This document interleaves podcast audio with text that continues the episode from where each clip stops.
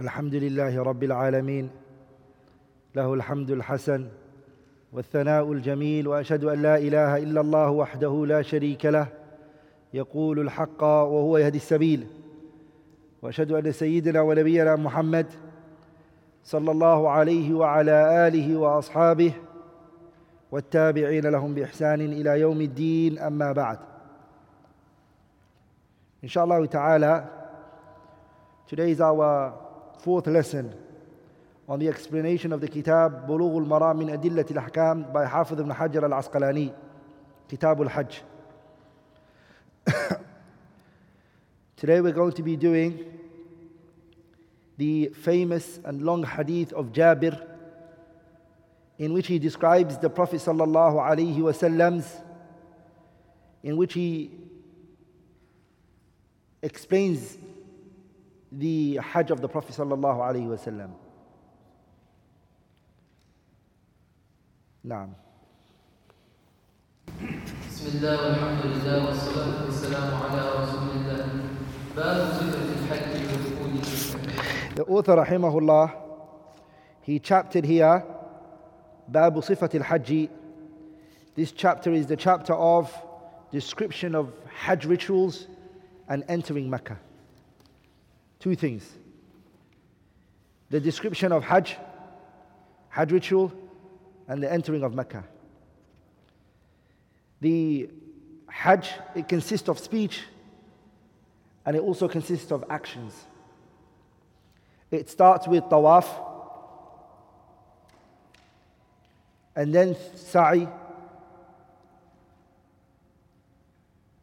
And if I mention it,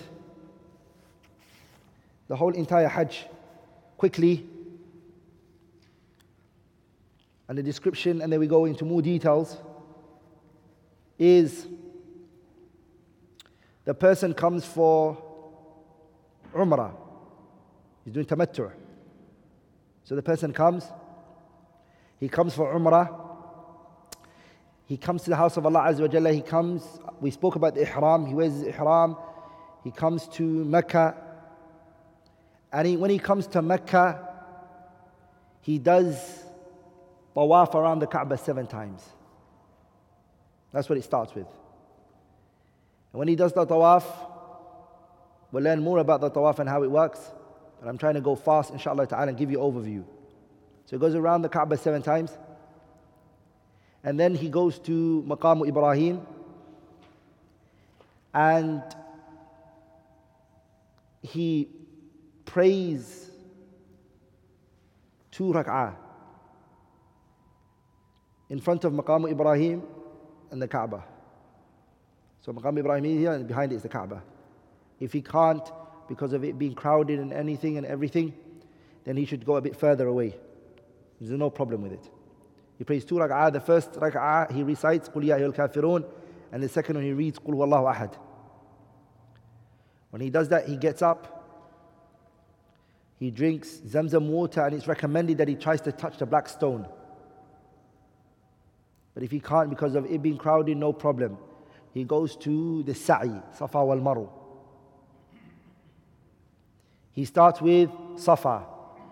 Because of the ayah, Inna Safa wal Marwata min sha'airillah, Allah started with Safa. So the person starts with Safa and he goes like that. We'll speak more about that inshallah ta'ala soon. Then what the person does is he shaves his hair or he shortens his hair and he's finished his umrah. Umrah is done. He waits until the 10th of Dhul Hijjah. Sorry, to the 8th of Dhul Hijjah. Yawm Tarwiyah, the 8th of Dhul Hijjah. He waits. It's called Yawm Tarwiyah.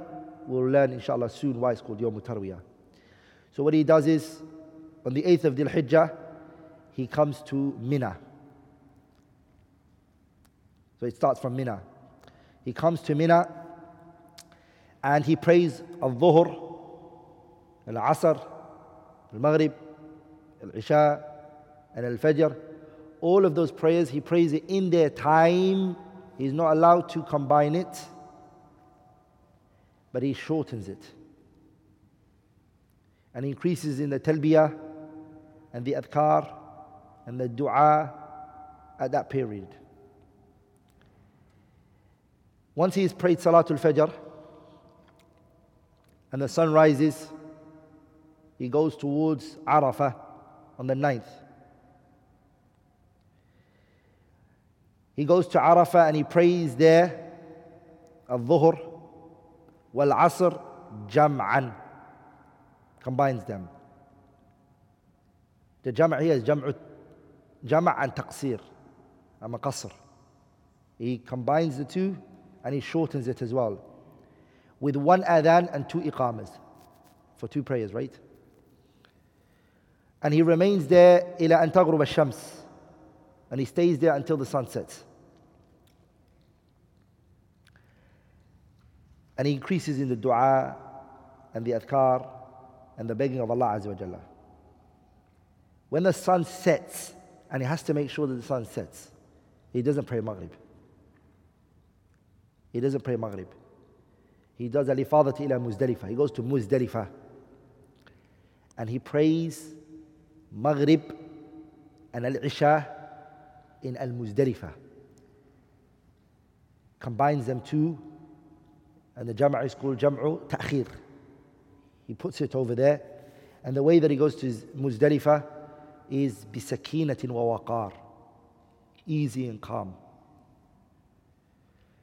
When he reaches Muzdalifah, he prays Maghrib and he prays Isha. Jam'an wa qasran. Combines them and he shortens it. And he stays there the night. He sleeps as the Prophet did, wasalam. There's no ibadah that you busy yourself with. You just pray your witr and you sleep until Salatul Fajr. Salatul Fajr, when you pray it and the sun rises, you go ila Mina. So your, jam, your rami of Jamarat al-Aqaba, the throwing of the stone. And you only throw the uh, Aqabatul Kubra, which is close to Mecca, and you stone seven times. After you have stoned, and you went to Mina and you stoned, you have come with a tahallul al-awwal, the first tahallul. If you have a sheep with you, slaughter it. Shave your hair or shorten it. Then the person goes to Tawaful Ifada. The person cleans himself, showers, he beautifies himself, and then he goes to Makkah to do Tawaful Ifada. And if the person hasn't done the sa'i that we mentioned, if he didn't do it, he does it here. Then he goes back to Al Mabitu ila Mina. The person goes back to after Tawaf al Ifada. He goes to Mina and he stays there the 11th, the 12th. If he wants to hasten, he can leave the, after the 12th. But if the 12th night the sun sets on you, you have to stay for the 13th. Then the person goes to Ramyul Jamara. I mean Ramyul Jimar, the three stonings now. Sughra, Wusta, and Aqaba. Seven each. And then last but not least, the person then goes back, he's finished his Hajj, but there's one thing still on his neck. When he's about to leave Mecca, and he's allowed, he's, he wants to leave the, the house of Allah Azza Jalla, he does Tawaf al-Wada' and he makes it the last thing that he does in Mecca. That's a fast, quick summary of Hajj. Now we're going to go in great details, inshallah ta'ala, this famous hadith, more explanation, more understanding, inshallah uh, ta'ala. نعم. عن جابر بن عبد الله رضي الله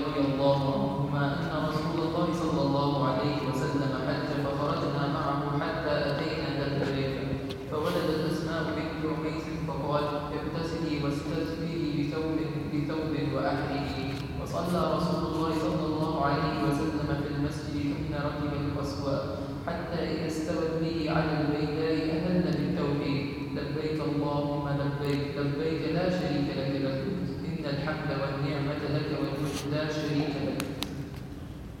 حتى إذا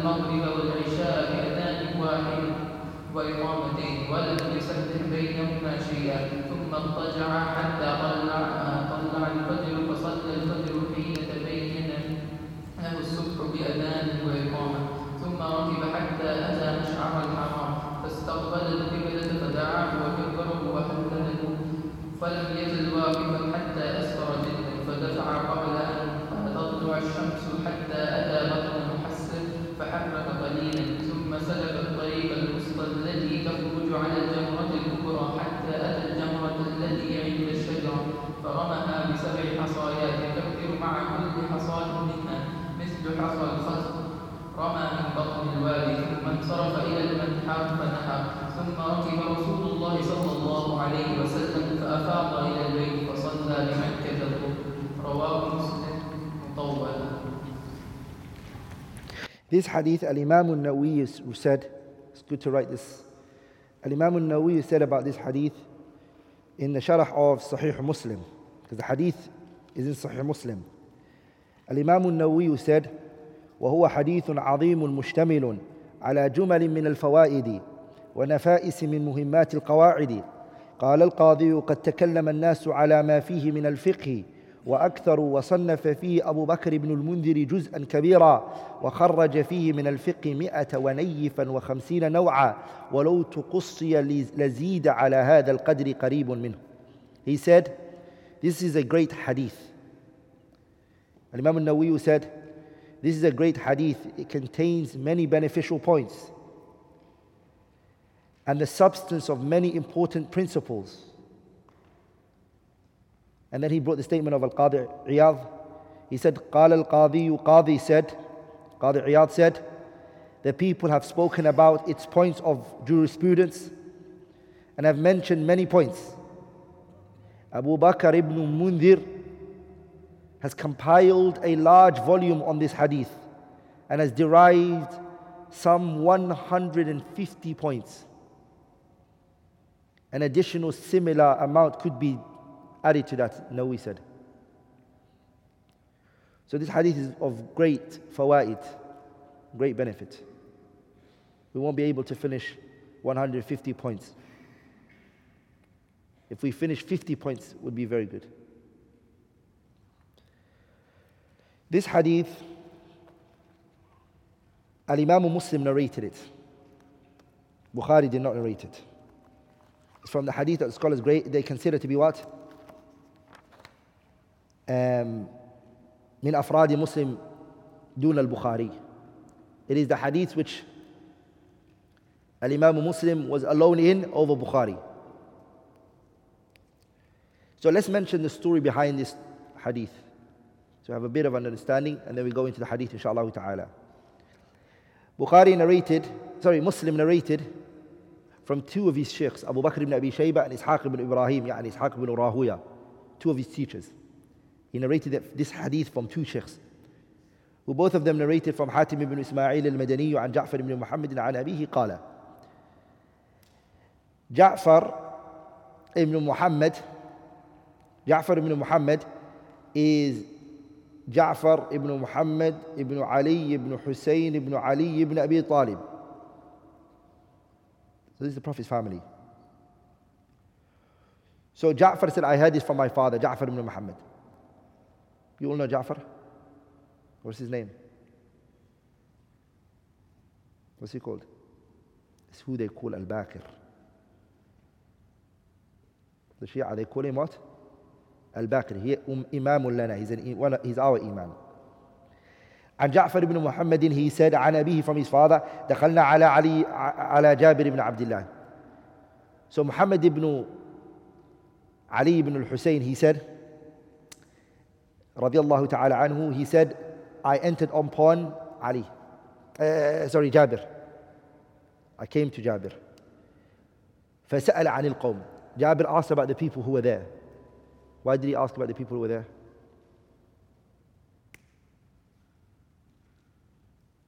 Because Jabir became blind at this time. He couldn't see no one. Jabir was, was blind. So he couldn't see anyone. So he asked, Who's in the room? Who's with me? So everyone introduced themselves. حتى انتهى إلي until it came to me.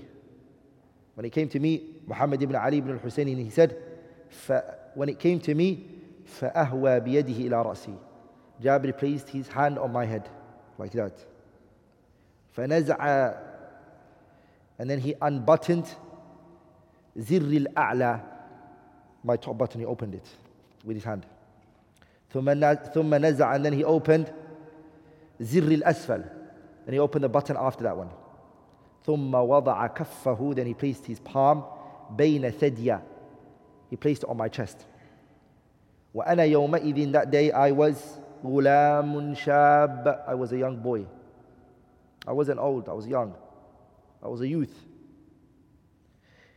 فقال he said to me مرحبا بك يا ابن أخي welcome my nephew سل عما شئت ask what you want what we take from this is how important it is to give attention to the youths and the youngsters and the way he did it was in a very comfortable way for, and a welcoming way. First he spoke to him, uh, first he touched him.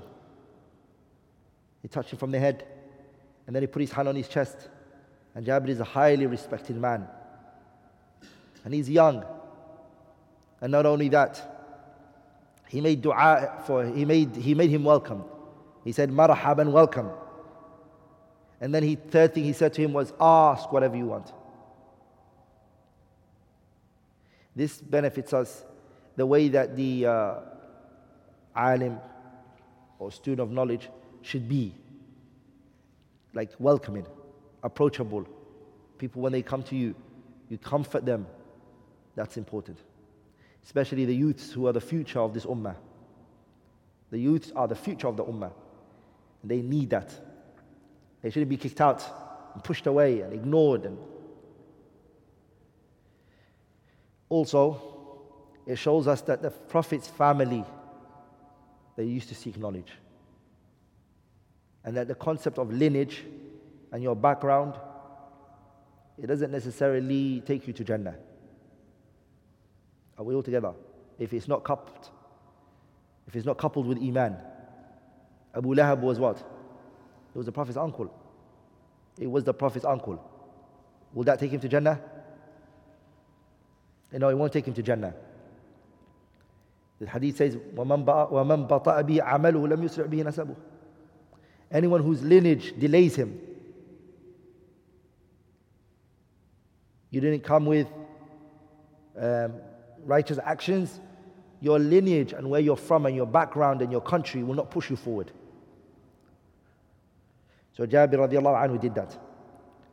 فسألته I asked him وهو أعمى you see he was blind وحضر وقت الصلاة the salah time came in when I wanted to ask and so we went to the prayer and we prayed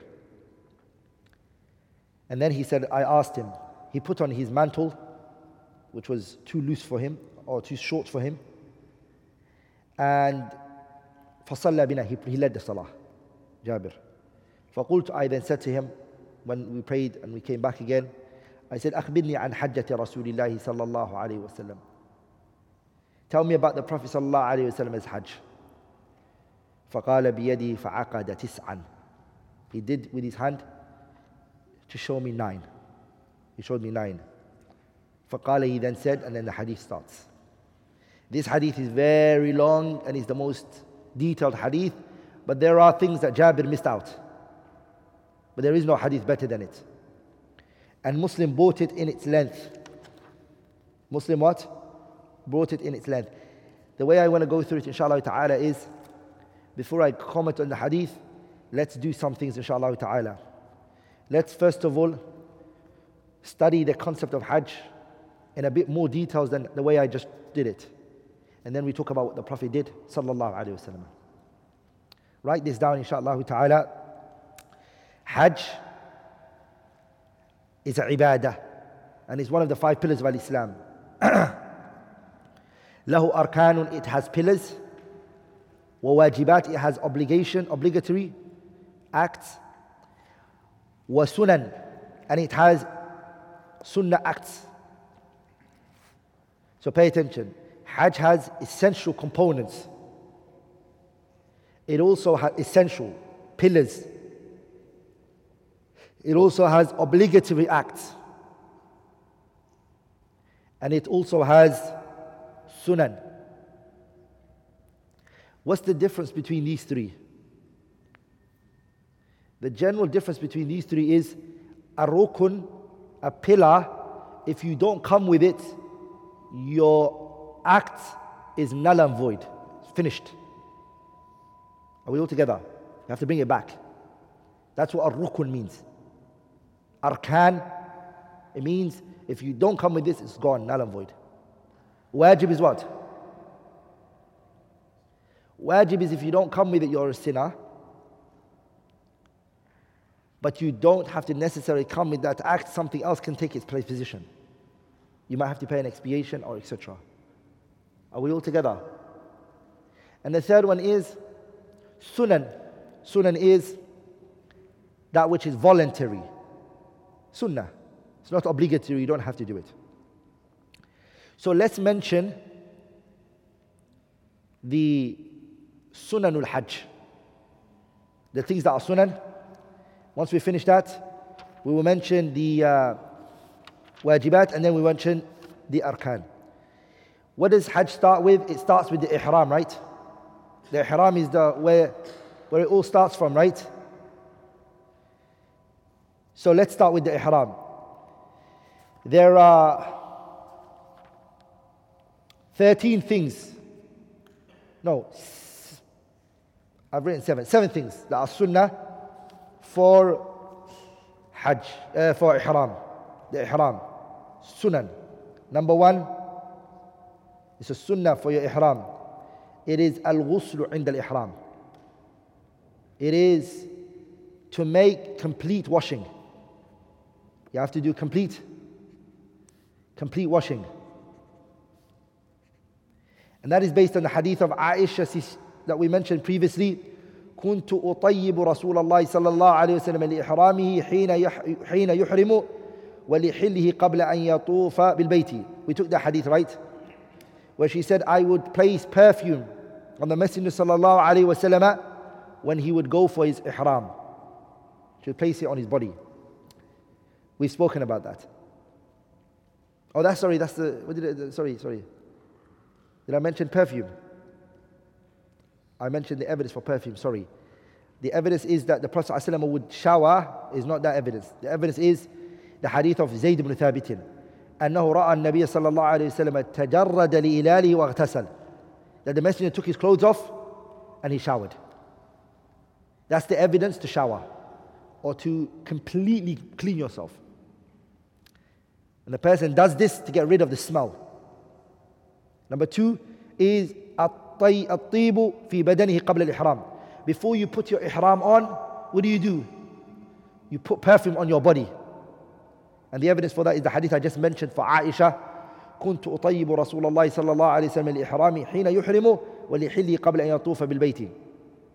That she said, I would, play, I would place on the Messenger صلى الله عليه وسلم perfume um, before he would put his ihram on. The third sunnah for the ihram is أن يحرم في إزار ورداء أبيضين to wear a white waist wrapper and a outer garment. So the top and the bottom that you're wearing, two garments at the bottom, the bottom one and the upper one, both of them to be white. Is recommended. Abdullah ibn Abbas he said, انطلق النبي صلى الله عليه وسلم من المدينة بعدما ترجل وادهن ولبس إزاره ورداءه هو وأصحابه That hadith is the evidence to show to wear two, two izars. Abdullah ibn Abbas and he said, the Messenger sallallahu alayhi wasallam he left Medina after he combed his, his hair and after he placed perfume on himself وَلَبِسَ and he wore izarahu, he wore the lower garment, the waist wrapper, and rida'a, which is the top, the outer garment. Huwa ashabu. He did it and his companions did it. As for it being white, is based on the hadith of Abbas also, where the Prophet said, Ilbisu, wear min thiyabikum al-bayda, al-bayada, wear from your clothes white. فإنها من خير ثيابكم because it's the best of your clothes وكفنوا فيها موتاكم and shroud white on your on your dead. So this hadith shows that it's recommended. Number four, الصلاة في وادي العقيق لمن مر به. Number four is to pray in the valley of Al-Aqiq. To pray in where? In the valley of Al-Aqiq. This is based on the hadith that we took before. Remember, hadith of Umar. رضي الله تعالى عنه where the Prophet said أتاني الليلة آت من ربي a tonight a visitor from my Lord came to me and he said to me صلي في هذا pray here الوادي المباركة pray in this blessed valley وقل and say عمرة في حجة and say عمرة with Hajj number five رفع الصوت بالتلبية to raise your voice to raise your voice whilst repeating the talbiyah we took the hadith of As-Sa'ib ibn Khalad ibn Sa'ib right was it As-Sa'ib ibn Khalad or Khalad ibn Sa'ib Khalad ibn Sa'ib that he, the Prophet ﷺ, he said أتاني جبريل فأمرني أن آمر أصحابي Jibril came to me and he commanded me and he told me to tell my companions and yarfa'u aswatahum for them to raise their voices bil ihlali aw talbiyah that they raise their voices. Jibril came me told me that they raise their voices with the the intention that they make and the talbiyah. So the sahabas they used to do it and after him, salawatullahi wasalam alayhi, they would raise their voices. The narrator said, Hatta tubahu aswatuhum. The Sahabas would raise their voices so loud and so high until they would lose their voices. The way they would shout. The Sahaba to Rasulullah sallallahu alayhi wa And the talbiyah for the person to say is Labbaik Allahumma labbaik. Labbaik la sharika laka labbaik. Inna al-hamda wal ni'mata laka لا شريك لك That's the sunnah. and the person says it loud, as we mentioned. And the person carries on this حتى الجمرة الكبرى. Talbiyah keeps going until the person does what? جمرة الكبرى. Based on the hadith of Abbas أن النبي صلى الله عليه وسلم أردف الفضل فأخبر الفضل أنه لم يزل يلبي حتى رمى الجمرة. The messenger said to Fadl ibn Abbas, Abdullah ibn Abbas' brother, he said to him, I have been consistent in doing my talbiyah until I uh, I stoned the jamara من جمرة العقبة Number six التحميد والتسبيح والتكبير قبل الإهلال Number six is repeating the phrases Alhamdulillah and Subhanallah and Allahu Akbar. You repeat this before saying the talbiyah. قبل الإهلال. Based on the hadith أنس بن مالك قال صلى رسول الله صلى الله عليه وسلم ونحن معه بالمدينة الظهر أربعا والعصر بذي الحليفة ركعتين ثم بات بها حتى أصبح ثم ركب حتى استوت به على البيداء. حمد الله وسبح وكبر ثم ثم أهل بحج وعمرة. This hadith says Anas ibn Malik's hadith that the Messenger sallallahu alayhi wasallam he prayed the noon prayer, four units, while we were in Medina. And he prayed the afternoon prayer, two units in Dhul Hulayfa.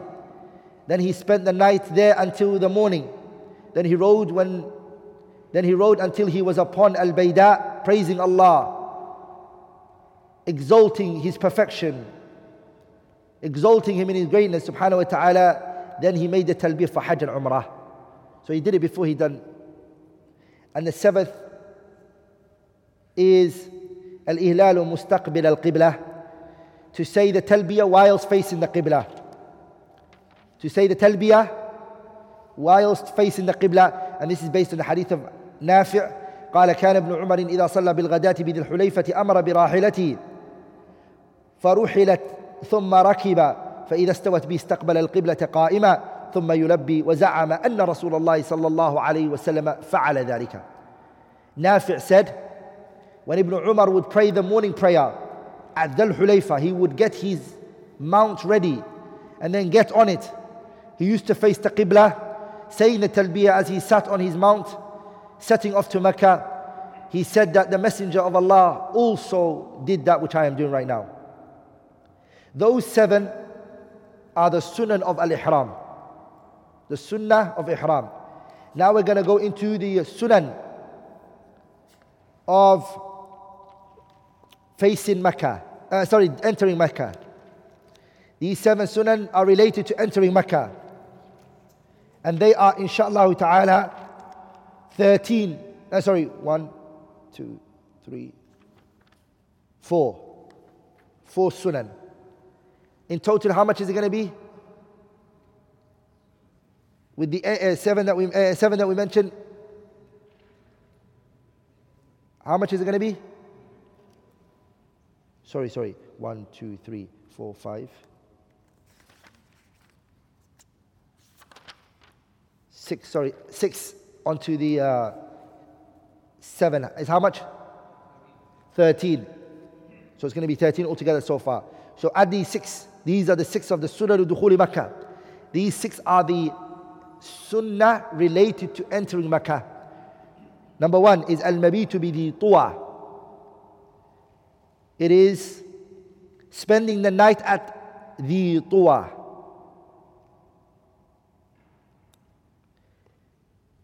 And number two, والاغتسال لدخول مكة to perform ghusl before you enter Mecca.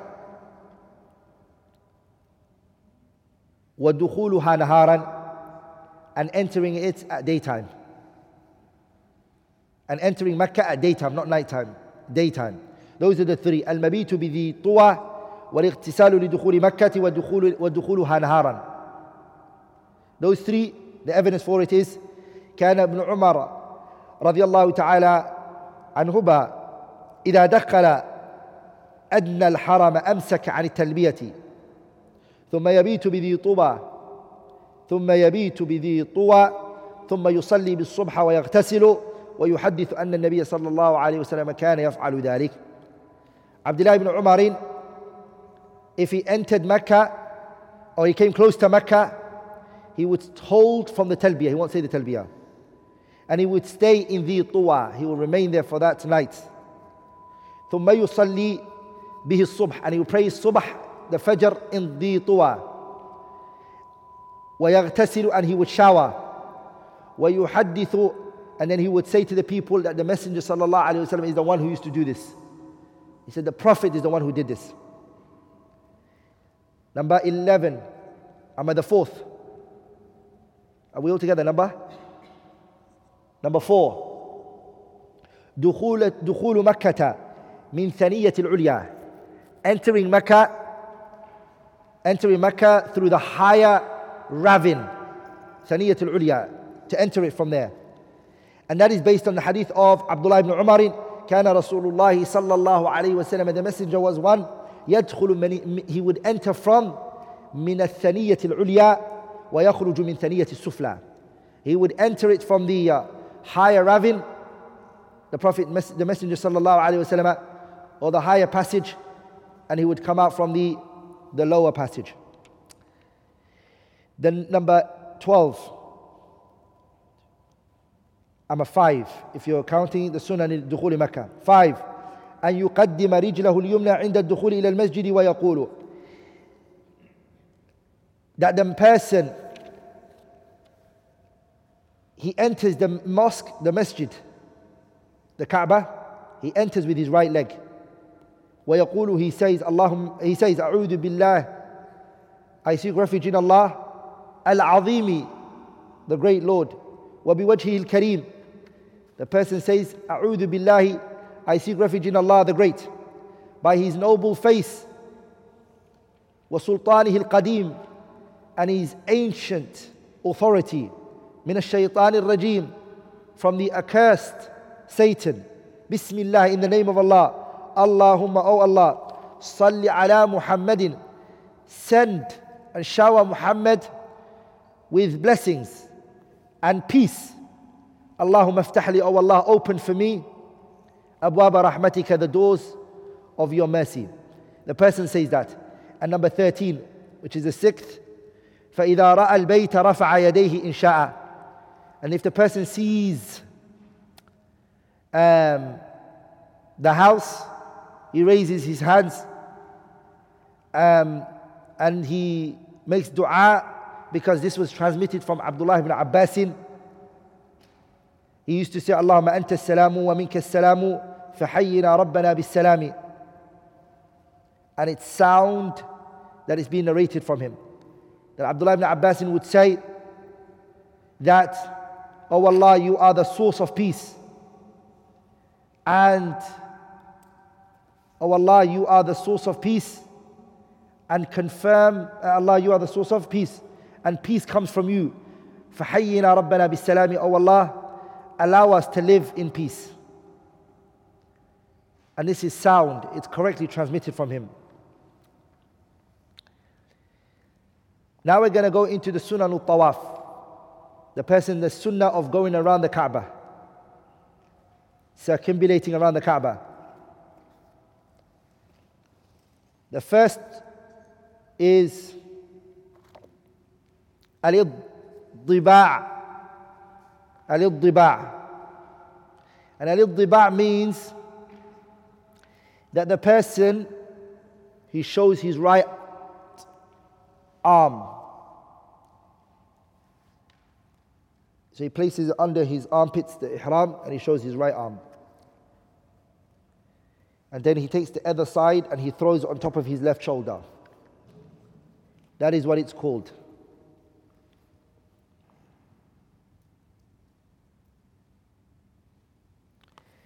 The Prophet وسلم, in the hadith, أن النبي صلى الله عليه وسلم طاف, the Prophet, he circumambulated around the Kaaba مطبعا whilst his right hand arm can be seen.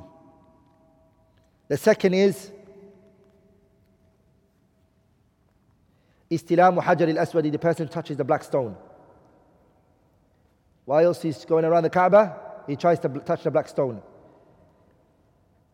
When it comes to touching the black stone, there are many ways. I will, I'll, I'll expand on that later, inshallah ta'ala.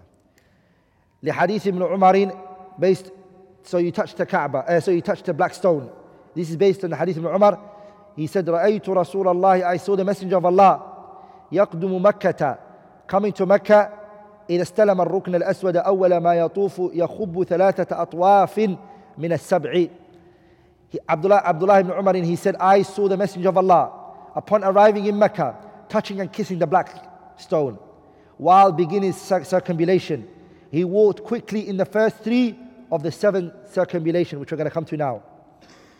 Number three is taqbilul hajari, to kiss the black stone. So the second was to touch it. Like in this, the third one is to kiss it. Um, Umar radiallahu anhu, what did he say to the black stone when he came to it?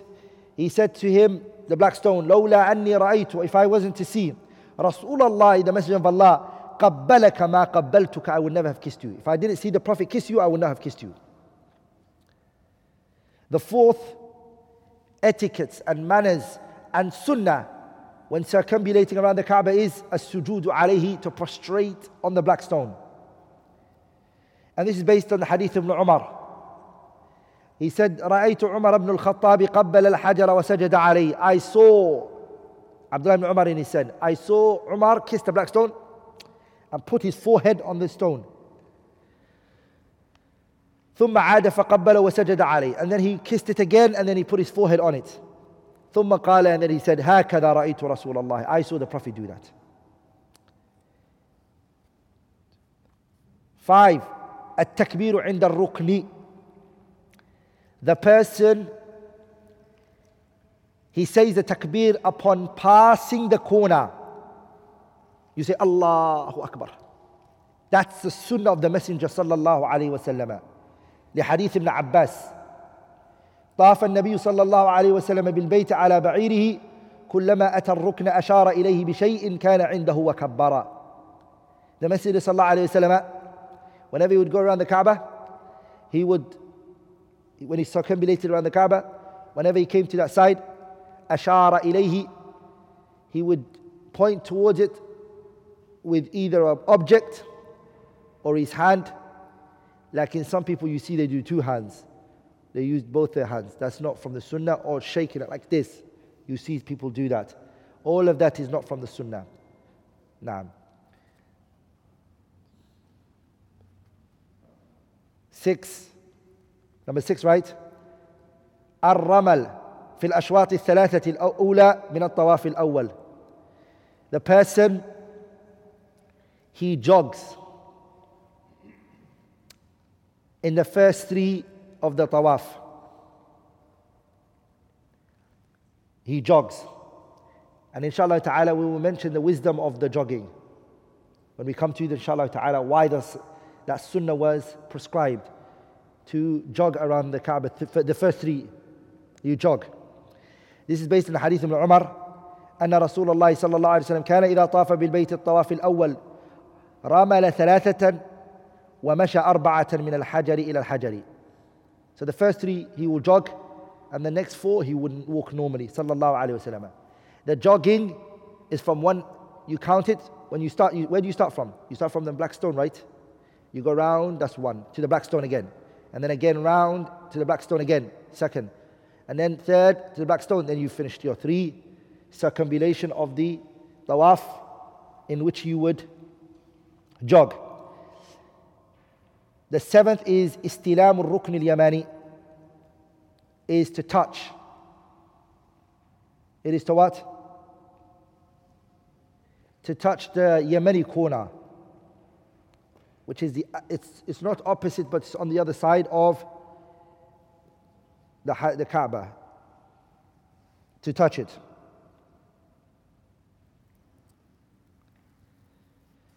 This is based on the hadith of Abdullah ibn Umar. He said, لم أرى, لم أرى النبي صلى الله عليه وسلم يستلم من البيت إلا الركنين اليمانيين.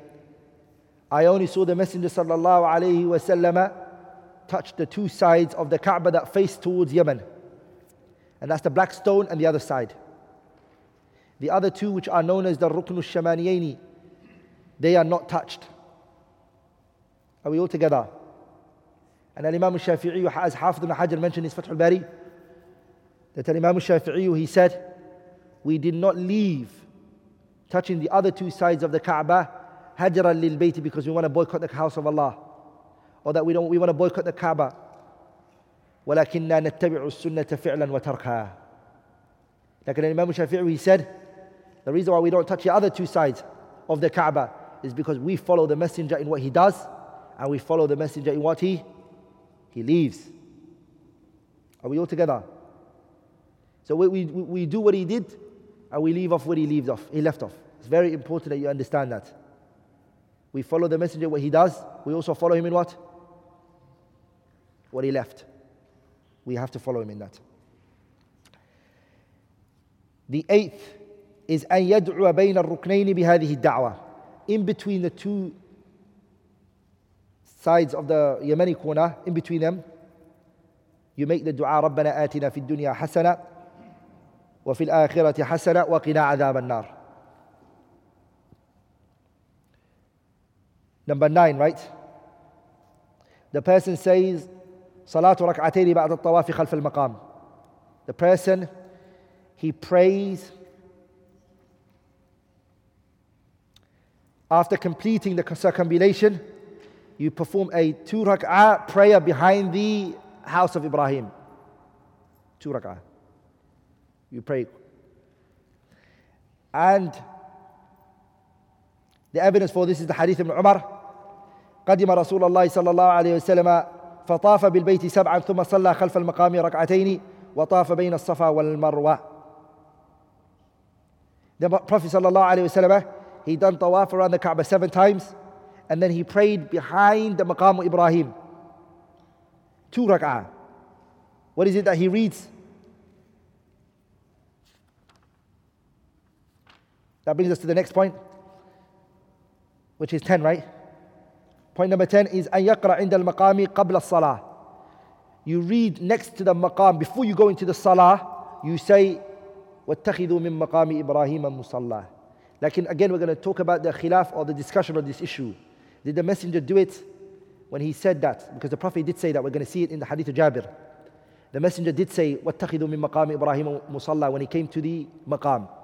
Like did he do, did he do this min babi ta'aleem? He was trying to teach the companions, وَاتَّخِذُوا مِن مَقَامِ إِبْرَاهِيمَ مُصَلَّى Take from this place a musalla.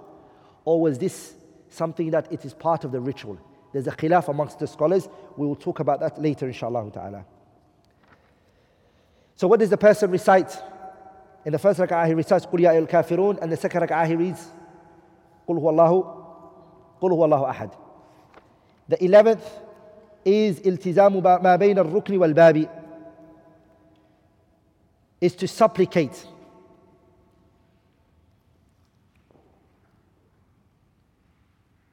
Between the black stone corner and the door of the Kaaba. By pulling with one's chest and face and forearms against the Kaaba. And this is taken from the in the hadith of Jabir that is going to come to us inshallah ta'ala. 11, right? What number are we on now? 12. 12 is شرب من ماء زمزم وغسل الرأس به. To drink the Zamzam water and also to what? Pour that water on your head. That's all in the hadith of Jabir.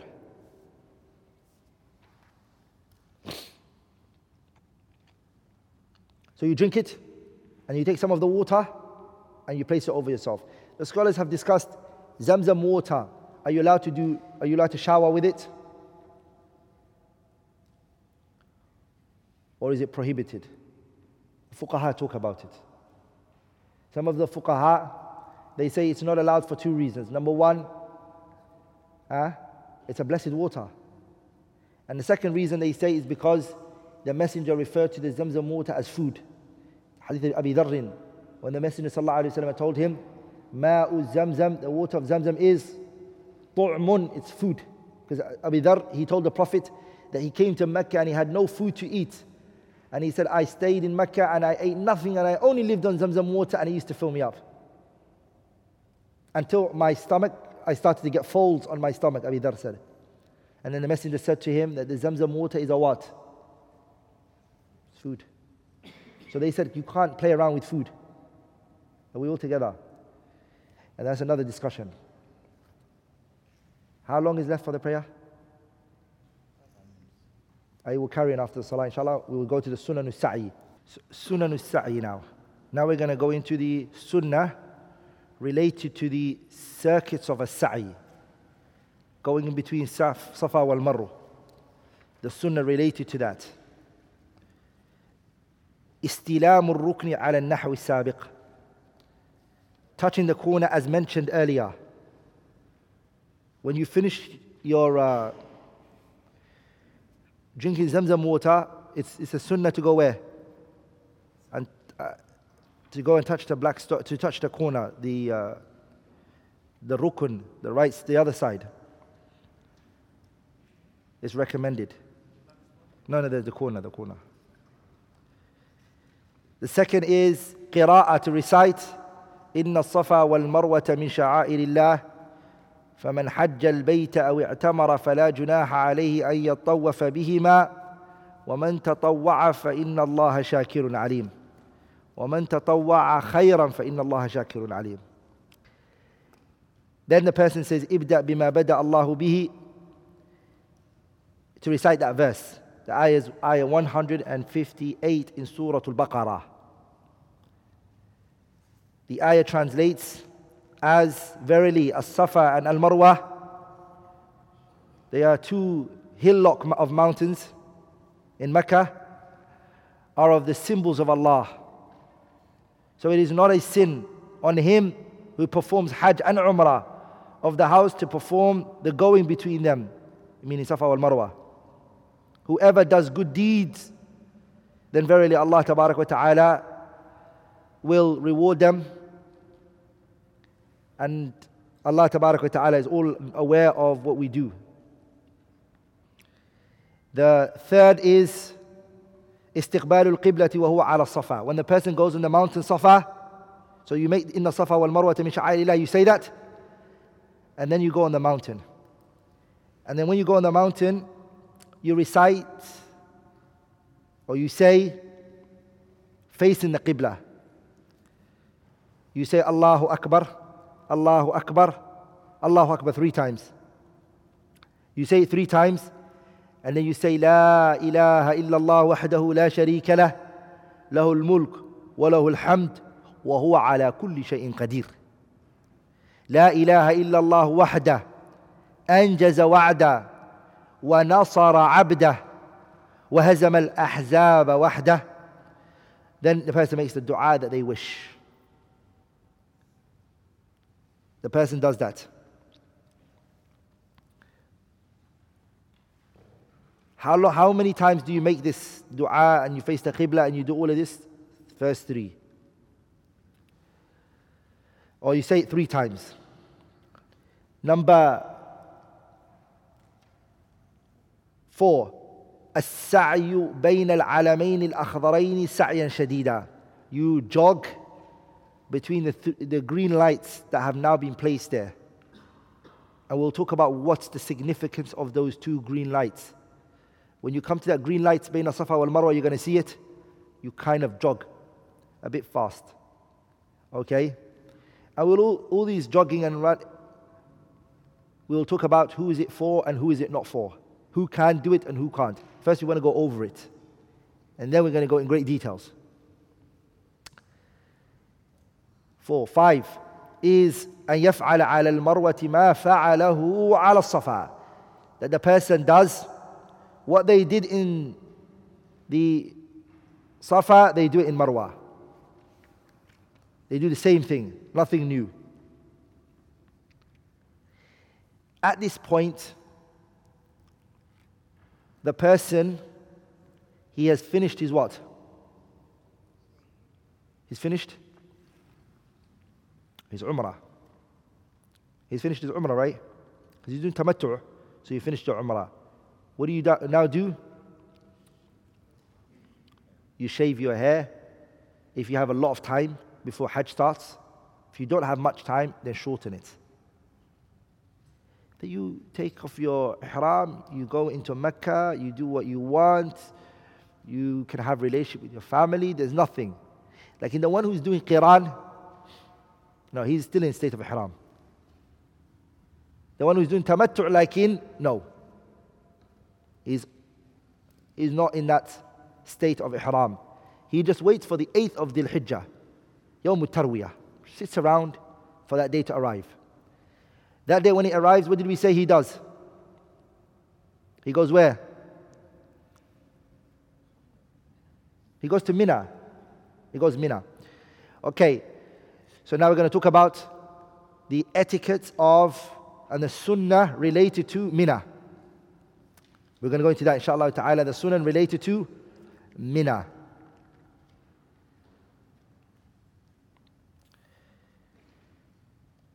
And it's only one.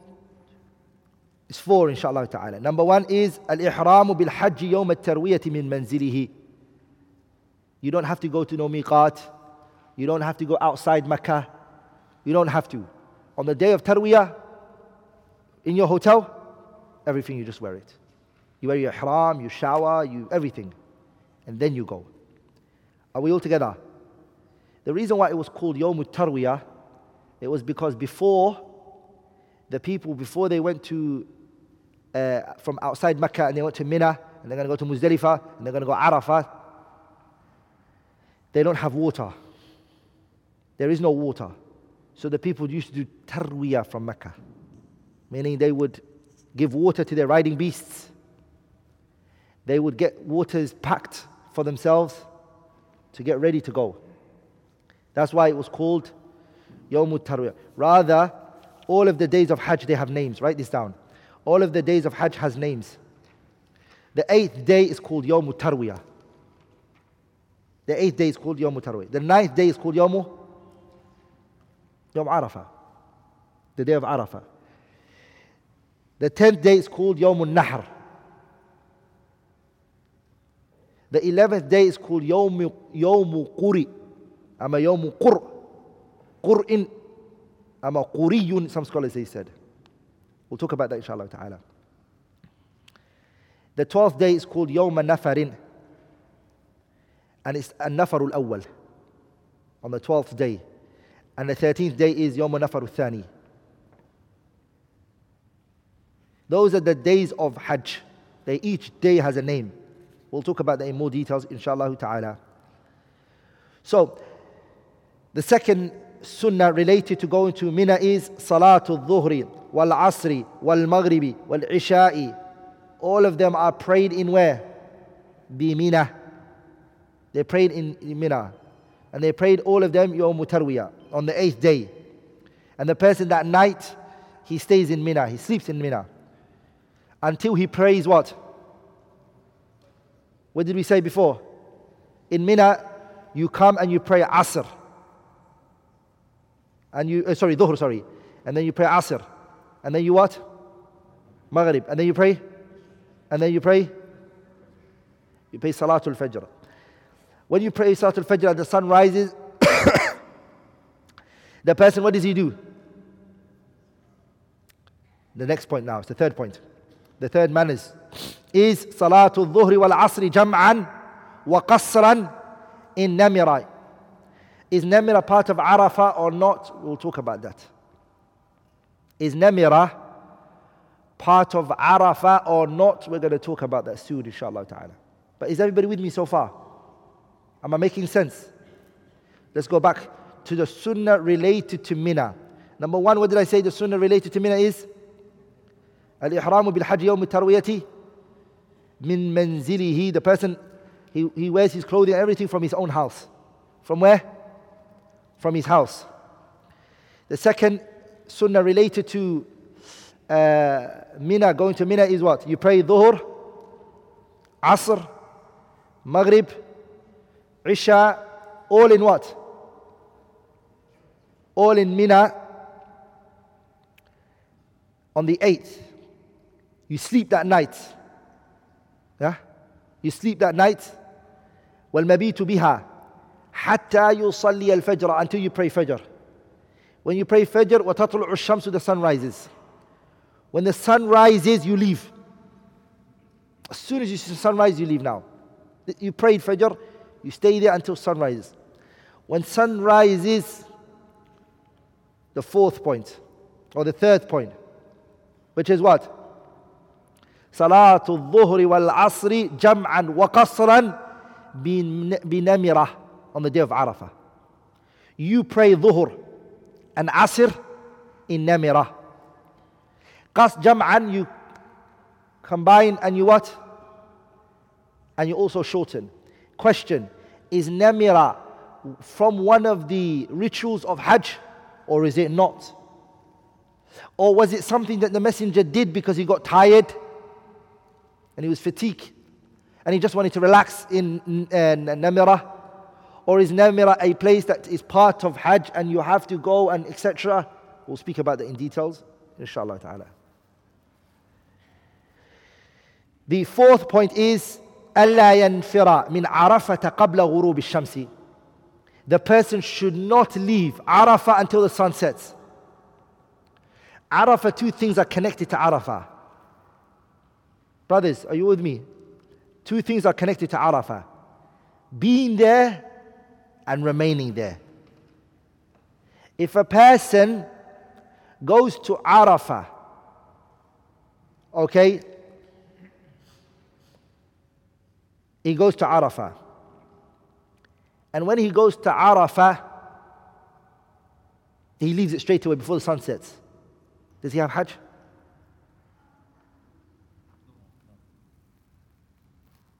So my question is that he goes to Arafah and then he leaves Arafah before the sun sets. Does he have Hajj? Hajj? Yeah? He has Hajj. Why? Because he went Arafah.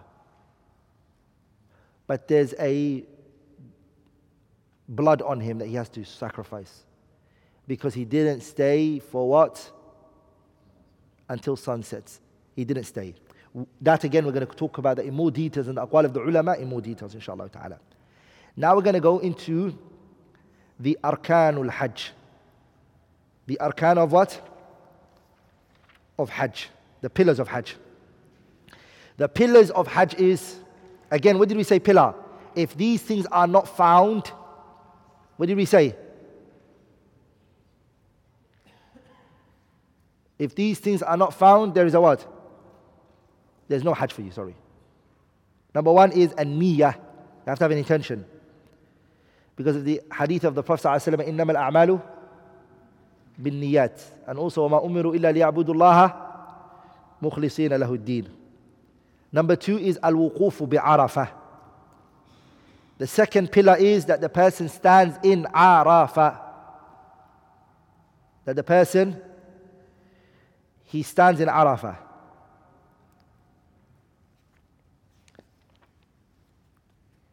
Number three is المبيت بمزدلفة حتى مطلع الفجر وصلاة الفجر. The third one is to remain in Muzdalifah. Spend the night at Muzdalifah until dawn and praying the dawn prayer there.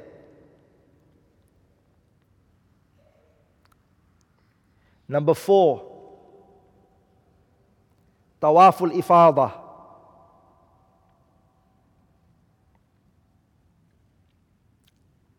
All of these masail, we're going to go in great details. Are they a rukun? Is there khilaf in these issues? First of all, have a tasawwur, and then we're going to take some points out. And number four is tawaful ifada. Tawaful ifada, which we mentioned, the person does. This is the fourth one. Because of the ayah, Allah says, وَلْيَطَّوَّفُوا بِالْبَيْتِ الْعَتِيقِ And number five is السعي بين الصفا والمروة. Doing the sa'i between Safa and what? And Marwa.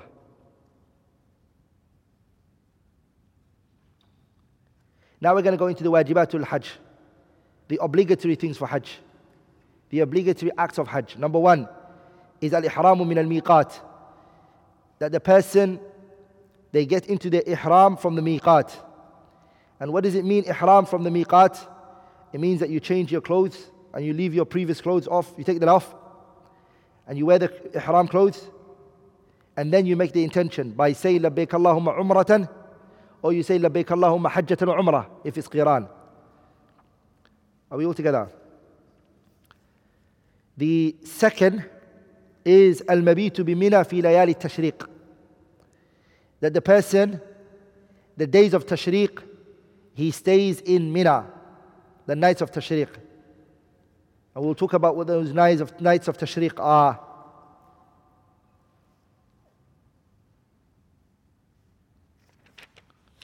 We'll talk about which nights those are. I already mentioned it, but we'll go in more details later, inshallah. Number three is Ramyul Jimari Murattaban. Throwing the, jama, uh, the stones, I mean the pebbles in the proper order. So, for example, the day of Nahar, the day of the slaughter, he does the jamarat for which one? Al Aqaba, right? Seven. And the three days, what does he do it in? The 11th and 12th and 13th, what does he do? He throws the other three again. So he does, as we mentioned before, he starts with the Sughra, and then the Wusta, and then the Kubra. The, he does those three. What is the amount of pebbles that the person throws? Big stones, rocks? Your shoes? All of those, it really takes place. You see some people, when they finish their pebbles, they take off their shoes and they start throwing it, not knowing that the shoes is not going to come back for you. It's going to fall into somewhere. What are you going to, how are you going to do the rest? The Prophet ﷺ, he said to the companions, بِأَمْثَالِ هَؤُلَاءِ Small pebbles he picked up. And the Prophet said, ﷺ, like these small pebbles.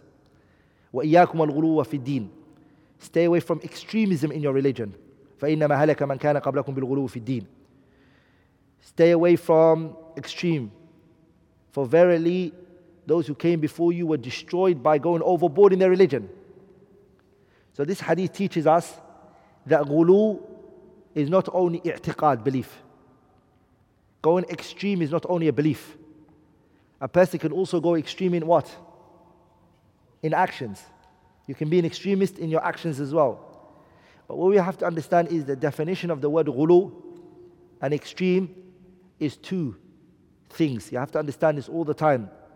The word ghulu, it can be ifrat or tafrit. Exaggeration or negligence. Some people only think when they think of the word extreme, they only think of what? The ones who exaggerate. But they don't forget the negligent one is also an extremist in the Sharia. The one who says, I only pray two salahs a day. In the Quran and the Sunnah, he's an extremist. Are we all together? So it's not just one side. And what's the evidence for that? Allah Ta'ala said in the ayah, Ya Ahl al-Kitabi la taghlu fi dinikum. The people of the scripture, don't go overboard in your what? Don't go overboard in your religion. Question Who are the people of the book? The Christians and the and the Jews, right? And then right after that, Allah Ta'ala, who did he talk about? Allah says, إِنَّمَا الْمَسِيحُ Isa ibn Maryam. Isa ibn Maryam is a messenger from Allah. So stop here. You have the Christians and you have the Jews and you have Isa ibn Maryam being spoken about here. Sah? What did the Jews do to Isa ibn Maryam? What did they say about him? They went extreme in negligence. They neglected him. They gave no, no weight to Isa. Not, to them, he's nothing. So they were, Ya Kitab la taghlu. Allah said, don't come with ghulu, O Jews. But the Jews, ghulu was what? Negligence towards Isa ibn Maryam. And the Christians, their extreme towards Isa was what? Exaggeration. They worshipped him. Are we all together?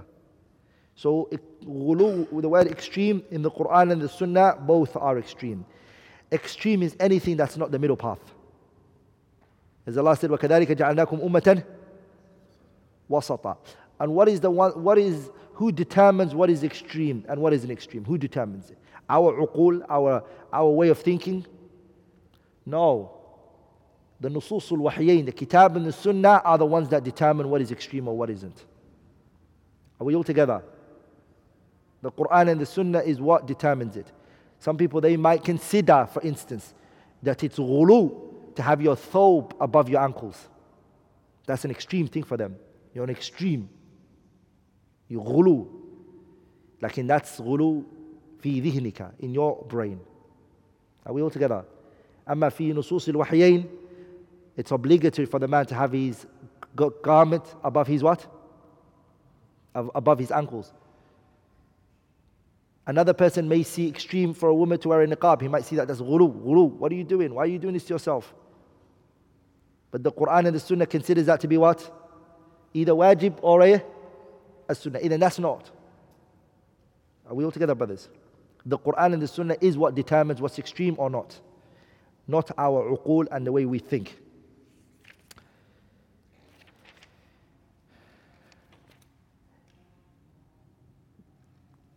So the Prophet said, Sallallahu Alaihi Wasallam, وَإِيَّاكُمْ والغلو في الدين فإنما هلك, فإنما هلك من كان قبلكم بالغلو في الدين. Now, I want to go into what are the conditions of tawaf, shart, shurut, just conditions I need to mention. What are the conditions for the tawaf? The Prophet ﷺ said in the hadith, At-tawafu hawla al-bayti mithlu salati. The tawaf around the Kaaba is like what? It's like, it's like salah. إلا أنكم تتكلمون فيه فمن تكلم فيه فلا يتكلم إلا بخير. The only difference is that in the tawaf you can, you can talk. But the Prophet said, if you're going to talk in the tawaf, don't speak except that which is good. But it's like salah. In anything else other than this is salah. So, what is the conditions of the salah? The first condition is taharatu min al hadathaini. Number one, the one who's doing the tawaf around the Kaaba has to have what? He has to have tahara from the two major, two, two, the two impurities, the two impurities, major and minor. He needs to have, he has to have purity from those two. Major and what? and minor. The Prophet ﷺ, what did he say to Aisha? When Hajj came, her menses happened to her. Her menses happened to Aisha.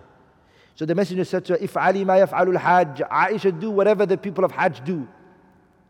غير ألا تطوفي بالبيت حتى تغتسلي but don't go around the Kaaba seven times don't go around it don't circumambulate around the Kaaba until you clean yourself and you purify yourself. Are we all together? And then tawaf around the Kaaba, it requires definitely major impurity has to be cleaned from it. What about minor? Can you have minor impurity? If you hold the opinion that it's like the salah and that's what it is, then definitely you have to hold the opinion that it's what? Major and minor impurity, you have to clean yourself from it. If not, we'll come to that discussion later, inshallah ta'ala. Number two, satrul awra. The person has to conceal his awra. Didn't Allah not say, Ya bani Adam khudu zinatakum inda kulli masjidin. The children of Adam take your beauty, meaning take your clothings, inda kulli ay inda kulli salatin, for every prayer. Take your clothings with you for every prayer. The Prophet ﷺ said, the day of Hajjat al-Wada', the day of slaughter, the messenger said, أَلَّا يَحُجَّ بَعْدَ الْعَامِ After this year, no one should do Hajj who is a mushrik. A pagan and a polytheist cannot do Hajj from this year, this time onwards. وَلَا يَطُوفُ بِالْبَيْتِ عُرْيَانٌ And a person who's naked cannot do tawaf around the Kaaba. A, a naked person cannot circumambulate around the Kaaba. This is what the Quraysh used to do. They used to take off all of their clothing, men and women. And they would go around the Kaaba seven times. And, they, and then they would put their clothes back on. And they would say, Because we've sinned on these clothes. So, so we need to purify ourselves. Number three, أن يكون سبعة أشواط كاملة. It has to be seven complete circumambulation, fully completing the seven rounds around the house. You have to complete it. Because the Messenger wasallam he did what? He did seven, as Umar mentioned, radiallahu ta'ala anhu. What about if you doubt? A six or seven? Stick to the six and do the seventh one again. You're sure that you did six. You're sure that you did six, but you're doubtful whether you did the seven. Build the ruling on what you're certain of and avoid what you're doubtful of. You're sure that you did six, well, then that's what we're going to base it on. The fourth and fifth is أن يبدأ الطواف من الحجر الأسود وينتهي إليه. You start from the black stone and you finish also at the black stone. Those two. Number six, أن يكون الطواف خارج البيت. The circumambulation has to be outside the Kaaba. When you say outside the Kaaba, you can't be inside the, the, the, the, the rock. You can't be, you have to be outside it. You can't be inside the Kaaba. be outside the Kaaba. Also, what falls under the Kaaba today is maqamu Ismail, they call it, right? That little part that's round. You see it around the Kaaba like that. That part is, is meant to be part of the Kaaba. that's how big the Kaaba should be normally. Are we all together? So the messenger wanted to build it. Are we all together? The messenger وسلم, said to Aisha, Lola, if it wasn't, your people were حدثاء عهد بالإسلام. If your people were not new to Islam, لهدمت الكعبة ولبنيتها على أساس إبراهيم. the messenger said, Aisha, if the people were not new to Islam, I would have built the Kaaba. I would have demolished this side and then I would have built it big, just the way Ibrahim did it. And the reason why Quraysh, when they were building the Kaaba, they didn't do this part is the nafaqah, it stopped from them. They didn't have the money to carry on. The money that, look, wallahi, subhanAllah, kuffar, Quraysh. They were building the Kaaba with what? The money didn't finish from the sense they didn't have money. They did have money. The reason why they didn't complete building that part is because the money finished. But you, I just said they had money. The money that they had remaining was money that was not halal. And they wanted to build the Kaaba with what?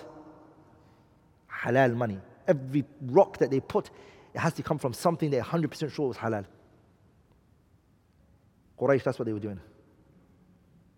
And you see a Muslim say, packing his bag and he says, I want to go Hajj with money he knows it's riba. Money that he knows is haram. You want to go to the house of Allah. Quraysh were, they were, they were, the kuffar of Quraysh were worried to bring haram into this Kaaba. Are we all together? So they didn't do it. Quraysh didn't do it. The money that they were looking for was halal, couldn't finish off the Kaaba. They couldn't finish off the Kaaba.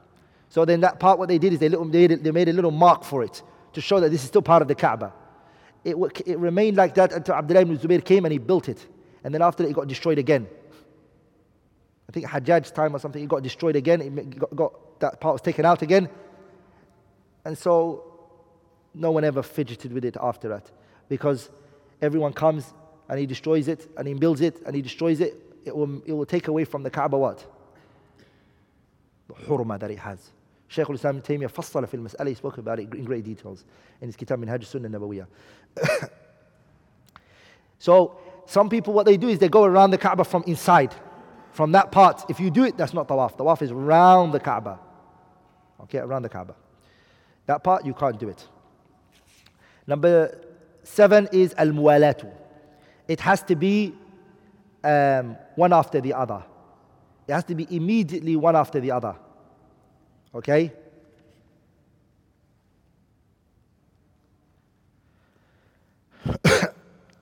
a person can't go and just go home and sleep and come back and then finish off the other three. Are you with me? You're not allowed to do that.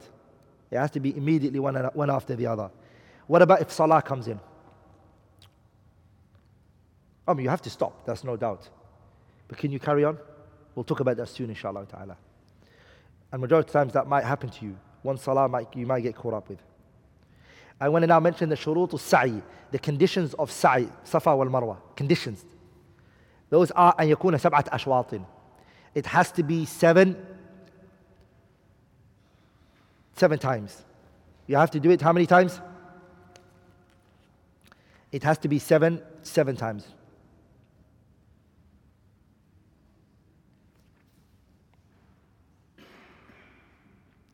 Number two is beginning with the Safa and ending with Al Marwa.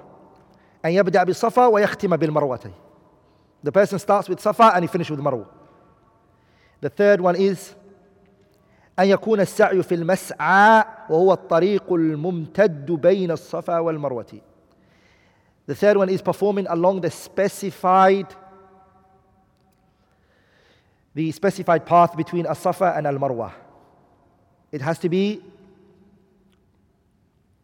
it has to be done on that specified road. What about the extended part of the Kaaba where they built it and they extended on it? If we get time in this five couple of days, if we get some time, we might discuss the discussion of the scholars of this extra part that was added to it and what they said about it. Even that though, Sheikh Abdul Karim al Khudairi said, if you were not born before that, you shouldn't talk about it. But we'll just mention what the scholars said, rahimahumullah. Okay, now I'm going to go into actions that are prohibited for the pilgrimage, for the pilgrim. Acts which are prohibited for the pilgrim. Things that he should not do, or things that she should not do. Whatever is specific to the men, we mention it, and whatever is specific to the women, we'll mention it. The men are not allowed to wear the following, and we already spoke about it, right? Lubsul makhiti, some scholars, I told you this. This statement where, which is wearing sewn clothing, wearing tailored clothing, that statement is not right. Are we all together, brothers? Sewn, lafd al makhit that the fuqaha use. And the first one to use that was Ibrahim al Nakha'i. And then from the Hanafiya, I mentioned uh, Zufar ibn Hudayl mentioned it after him. Uh, in his, and then it was mentioned in Al Mabsut, the Hanafiya took it and it became common amongst the people. So you see a person who um, anything that's stitched, they will unstitch it. Are we all together? That's not the statement. The hadith it stated particular things that are the things that are prohibited are what fits you. That's the correct word. Fitting whatever fits your body parts. It's fitted around you. That's what's not allowed. Are we all together? And we mentioned the hadith لا يلبس القمص ولا العمائم ولا السراويلات ولا البرانس ولا الخفافة إلا أحد لا يجد النعلين فليلبس خفين وليقطعهما أسفل من الكعبين ولا تلبس من الثياب شيئا مسه زعفران أو ورس And we mentioned this, all right? The things that you can't wear. You're not allowed to wear what? You're not allowed to wear a qumus. A qumus is a shirt. ولا العمائم you're not allowed to wear turban on your head. ولا ولا السراويلات you're not allowed to wear trousers. ولا البرانسة baranisa is what? It's the thobe with a hoodie. And I told you it's the one that the Moroccans wear. The Moroccans, you know, see the one they wear? The Maghariba? It's like that one. It looks like that one. ولا الخفافة don't wear a khuf. إلا أحد لا يجد عليني except if you can't find shoes, then wear the khuffain. فليلبس the Prophet said, let him wear khuffain وليقطعهما أسفل من الكعبين. And then if cut it until it goes under the ankles. And we said this ruling was what? This ruling is abrogated. That last part is abrogated. We mentioned that previously. Naam. The second thing is an issue unique to the woman, which is تغطية وجه المرأة وبدن ويديها. تغطية وجه المرأة, the woman placing niqab on her face. ويديها and her hands. Those two she cannot place, so she can't wear niqab because of the hadith of Ibn Umar. لا تنتقب المرأة المحرمة the woman who's in a state of ihram she does not wear niqab ولا تلبس and she doesn't wear القفازين the quffazain are the gloves. so some of the scholars, they gave the fatwa that she can wear, she can take a khimar and just throw it on her head. And it just covers her face like that. Sah? She can. And um, it's excessive. Some of them you see they're wearing caps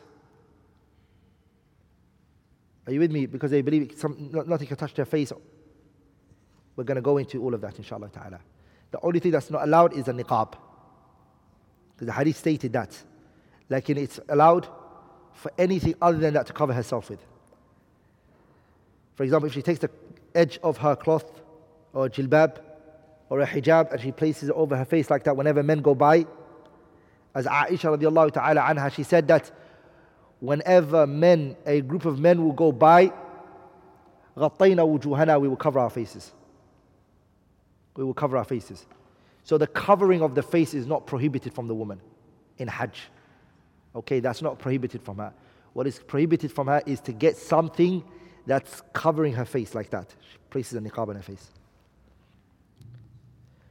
and she's not also allowed to wear gloves. But that doesn't mean she can bring her hands out. She places her hands in.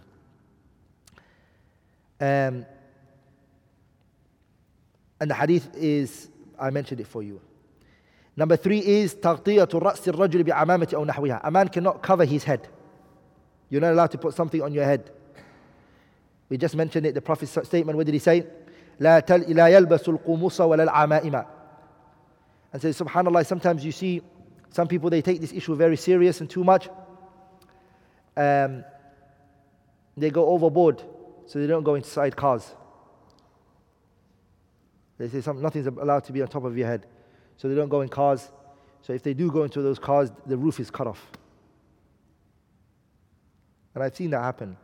Or they, you know those golf cars, those little golf cars. That have you have you seen the golf car? Do you guys know the golf cars? You know golf, right? Or you guys only know cricket? You guys know golf, right? Ha.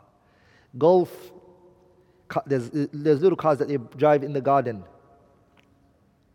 So they had some people, they only take those cars. They won't go into the coaches, they won't go into a car, they won't go into anything.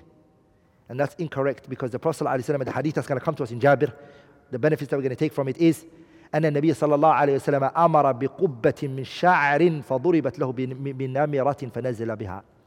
The messenger requested for a tent to be made for him in what? Namirah. The tent, what does it do? It covers you. So you can.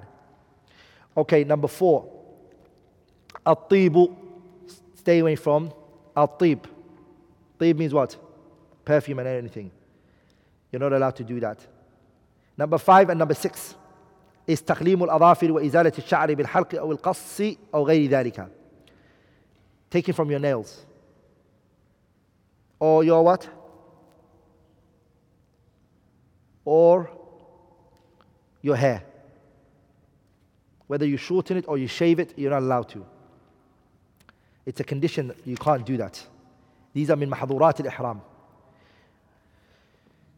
Some people, what they do is they bite their hands.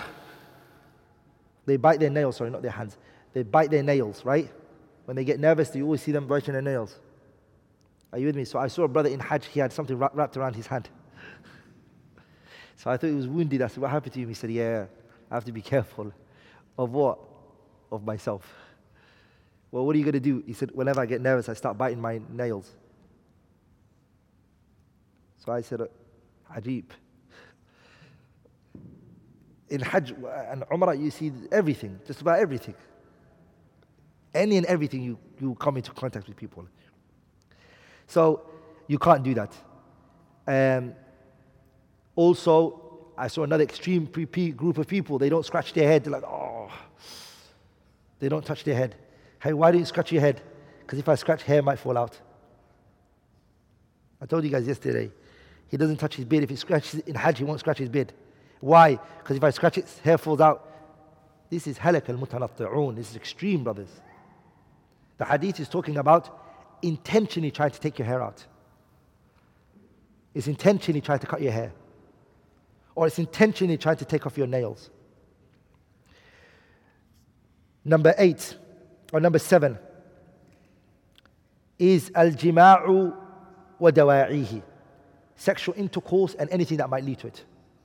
You're not allowed to. It's min mahdurat al-ihram. A man is not allowed to play with his wife in Hajj. You're not allowed to. You're not, you're not even allowed to have sexual intercourse. And anything that might lead to sexual issues that you can't, whether it be talking about it, whether it be playing around, you're not allowed to. Number eight, اقتراف المعاصي. Stay away from sins. You have to stay away from sins. Number eight is to stay away from sins. Number nine, المخاصمة والجدال. Stay away from debates and argumentations.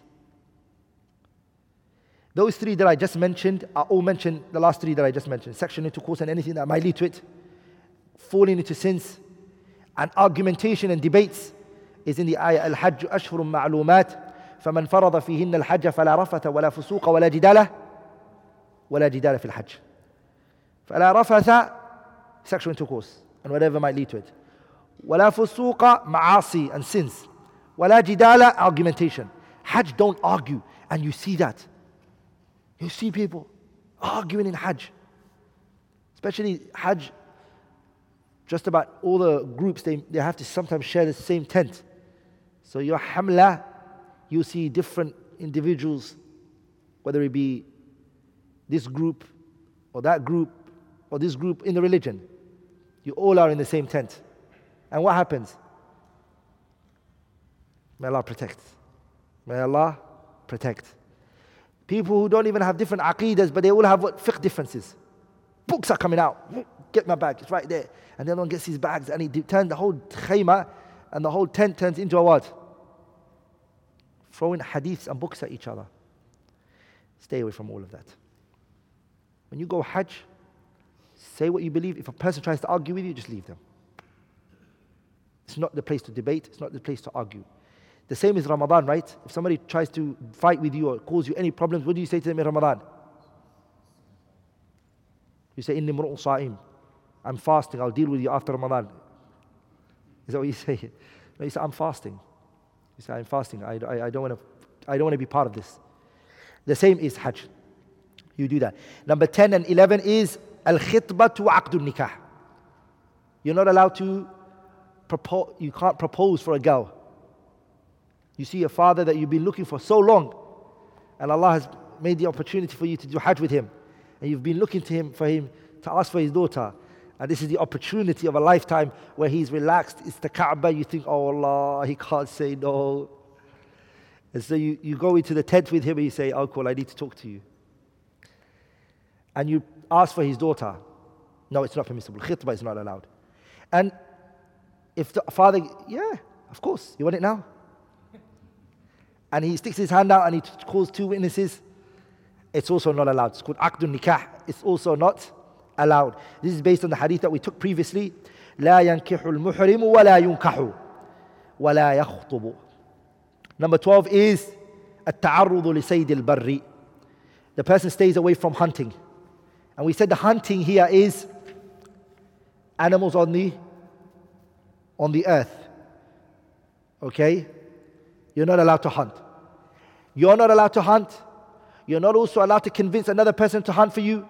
And if you know somebody hunted for you without you even saying to him, you're also not allowed to take it. Are we all together? You're not allowed to. Because of the ayah, وَحُرِّمَ عَلَيْكُمْ سَيْدُ الْبَرِّ مَا دُمْتُمْ حُرُمًا And also the hadith that we mentioned, that the Messenger ﷺ rejected the, the food that was brought to him. Does anyone know what Sahabi that was? Huh? صعب بن جثامة الليثي رضي الله تعالى عنه. And number 13 was what I mentioned الأكل مما صيد من أجله أو بإشارته إليه أو أو بإعانته. We mentioned that. Now we're going to go into the things that nullify your Hajj. Nullifies it. خلاص. No more Hajj for you anymore. sexual intercourse. The sexual intercourse can happen in two situations. If the person has a sexual intercourse قبل التحلل الأول after the تحلل الأول Are you with me brothers? And this is after the رمي رمي جمرة العقبة قبل before mm-hmm. ha, it's قبل before the rami of the Jamrat al-Aqaba. If that's, that's before that is التحلل الأول. If before the tahallul al-awwal he has sexual intercourse, there's no hajj. It's null and void. If it's after the tahallul al-awwal, remember everything is allowed for him. The hadith sunan, hadith ibn Majah I mentioned. The Prophet ﷺ, what did he say? If you've thrown and you've done your rami, the Prophet ﷺ said, أحل لكم كل شيء, كل شيء. Everything has been made halal for you. إلا النساء, except the woman. Remember we said that. So if he does sexual intercourse with his wife بعد التحلل الأول, his hajj is not batil, is not null and void, but he's in a serious situation. He has to basically give a, a, a sacrifice. Ibn al-Mundhir transmitted an ijma' in that issue.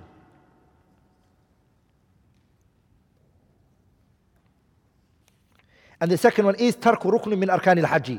If a person leaves a pillar from the pillars of hajj, if a person leaves a pillar from the pillars of hajj, and inshallah ta'ala, we mentioned some of them, but we're going to go into um, the discussions regarding it, regarding it, inshallah ta'ala. I just want to mention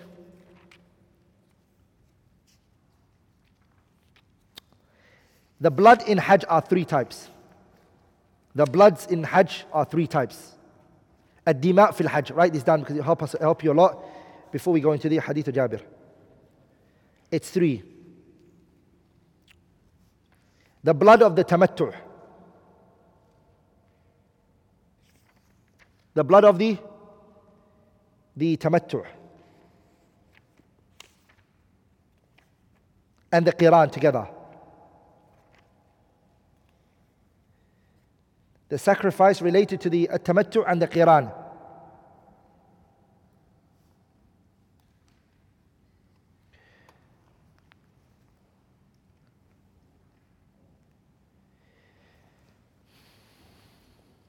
And that's the hadi that he does. Number two is damul fidya.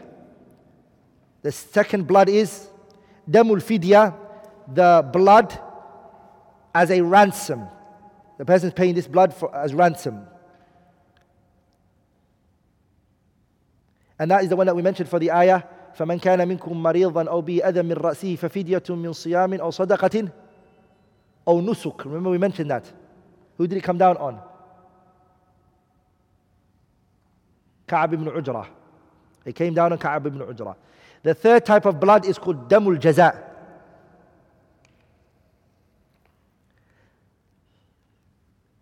Damul jaza. Damul jaza is هو الدم الذي يجب على المحرم إذا قتل صيدا بريا It's the blood that is obligatory on the muhrim if he hunts. From where lakin? The earth. But at sea, no problem. There's nothing upon him. Number four, damul ihsa'i. So what was this, the, third, the third blood? The sacrifice as a as an expiation, right? That was the third, right? And the fourth one is the fourth one is the sacrifice of the one who is not able to complete the rituals of Hajj.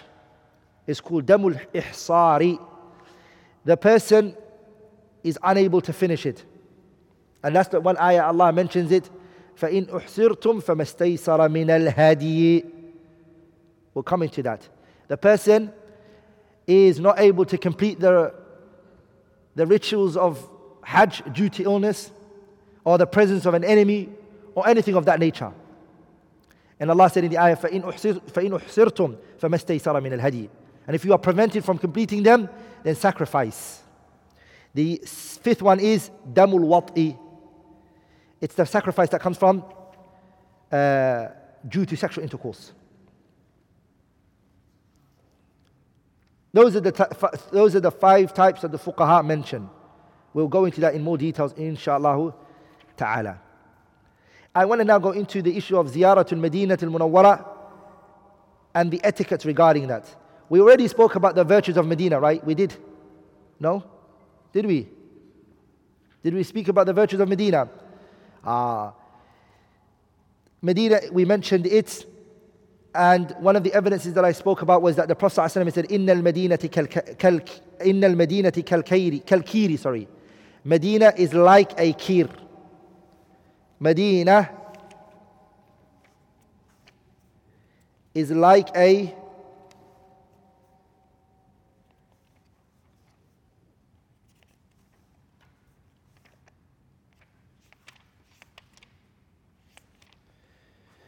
The Prophet ﷺ, he said, Medina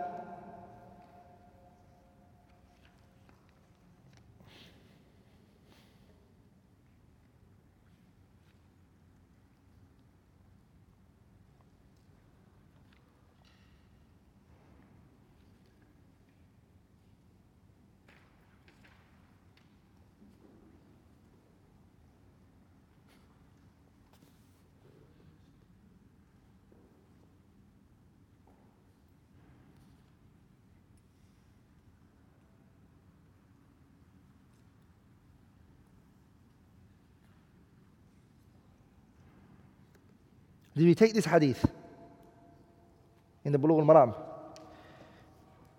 The Prophet ﷺ said, "Inna al-Madinati kalkiri." Medina is like the bellows. تخرج الخبث. It gets rid of the filth. لا تقوم الساعة. Medina, it's like a bellows. You know when you blow into the thing and you're cooking the, the dirt and everything goes out. Medina blows out the filthy people. A filthy person cannot remain in Medina. Munafiq and Medina will spit that person out. The Prophet said, لا تقوم الساعة. The hour will not strike حتى تنفي المدينة شرارها until Medina gets rid of all of its evil people. كما ينت- كما ينفي الكير خبث الحديد. Just like the bellows, it removes and eradicates and gets rid of the rust on the metal. Also, the Messenger sallallahu alaihi wasallam told us, لا تشد الرحال do not travel to إلا إلى ثلاثة مساجد except three masjids. We're only allowed to travel to what? Three masjids. What are the three masjids that we can travel to?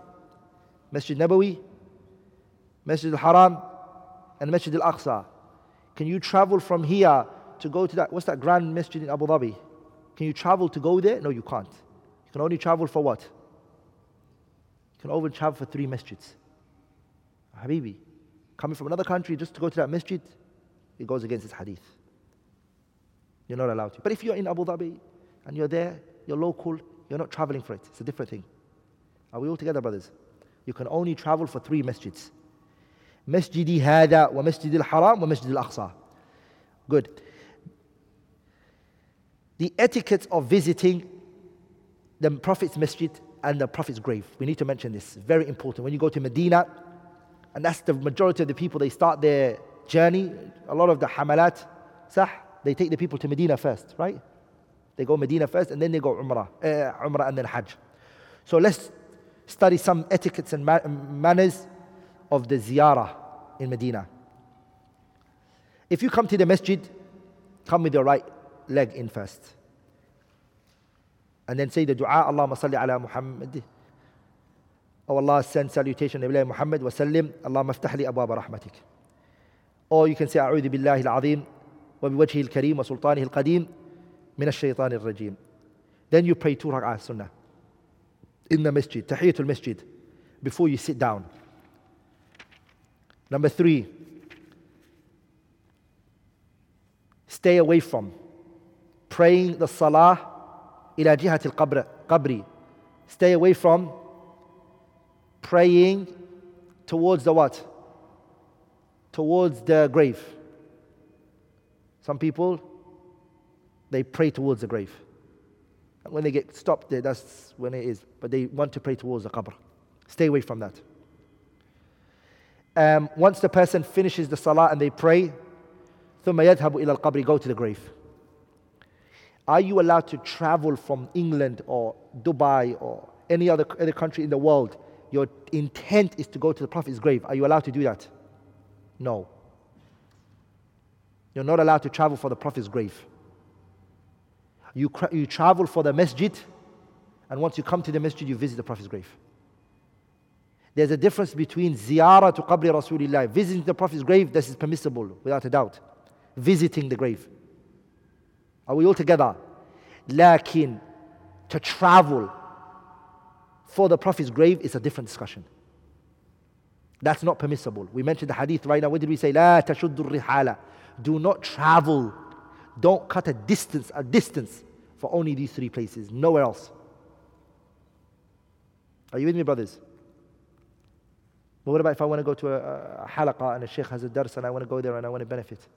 Is that allowed? How do you go outside the discussion here? Can you go? Can I travel from one country to another country to go to that halaqa and to benefit? Hey, why shahid? Okay. But how do you reconcile this with this hadith? Yeah. No, no, no. That's not the one. Huh?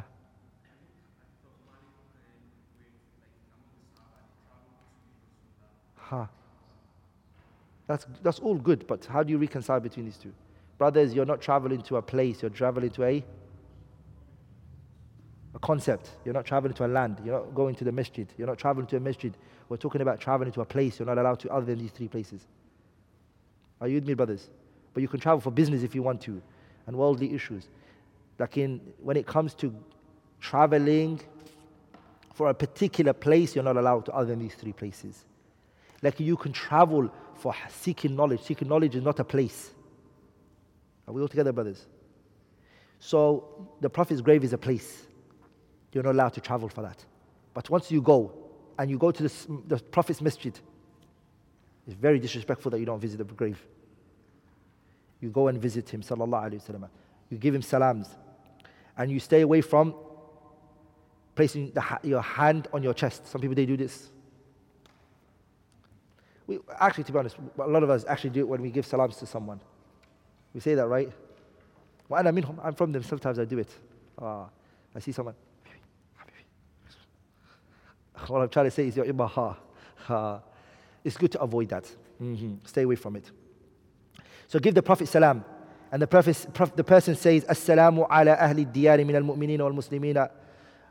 When they go to the, sorry, when they go to Baqi', after you go to the Prophet's grave, and you give salam to the Prophet ﷺ. We'll talk about that in more details, what you do and how you say it. I don't want to mention it now. And then you go to Baqi' and you make dua for the people of Baqi'. What do you do? You make dua for the people of Baqi'. The fifth thing that, you, thing that you need to do is don't raise your voice in the Prophet's masjid. This is the Prophet's masjid. Don't raise your voice. Or even next to the grave. Let your voice be very low. Have good manners with the Prophet. ﷺ his masjid. Umar radiallahu anhu saw two men shouting. And so Umar took a pebble from somewhere and he threw it at them to get their attention. And so they looked at him. And then he said, Aina antuma, where are you guys from? They said, We're from Ta'if. Umar said, If you guys were from Medina, لَأَوْجَعْتُكُمَا وَجَعَ I would beaten you guys severely. I would have lashed you guys severely if you guys were from the people of Medina. Why? Because they were raising their voices in the Prophet's masjid. So don't, you're not allowed to raise your voice. Number six is وليحرص على الصلاة في جماعة في الصفوف الأولى لما في ذلك من الفضل الجم والثواب العظيم. The person should try hard to pray all of the salah in where? The person should try hard to pray all of those salah in the front row. It's sad that somebody will travel from a distance, come from another country, and he spends all his time away from the, he's in the hotel, he's in the mall. In Medina, he's in the mall, going around, buying things and in, you've come from a different country. You don't have this luxury of staying here. So what you do is you stay in the masjid as much as you can and you do adhkar from one salah to the other and you pray at the front row.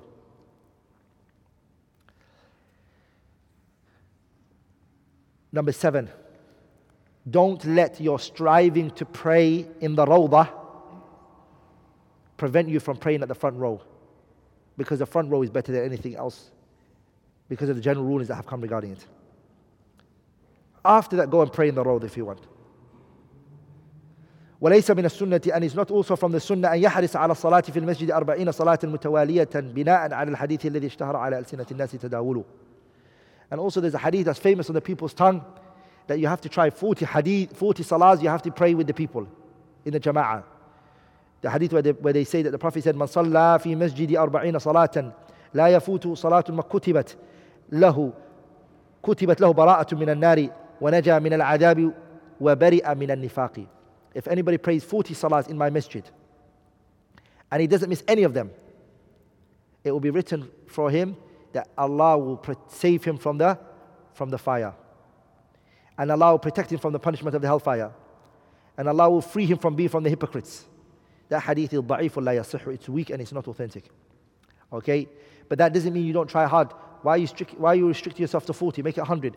Do more.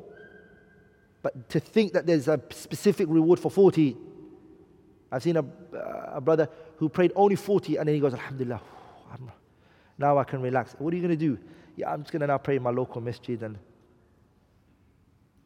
are you with me? No. Why don't you carry on?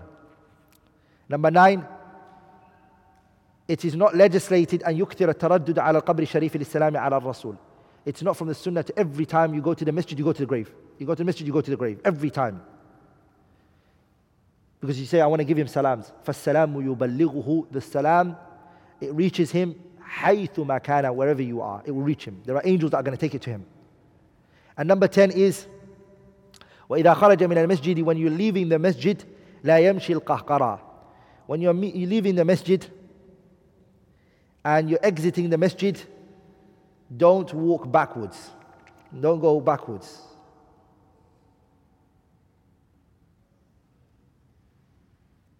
And the reason why I mention this is because there are some people when they leave the masjid, they leave backwards. You know why? Because they say, I don't want to turn my back on the Prophet. Are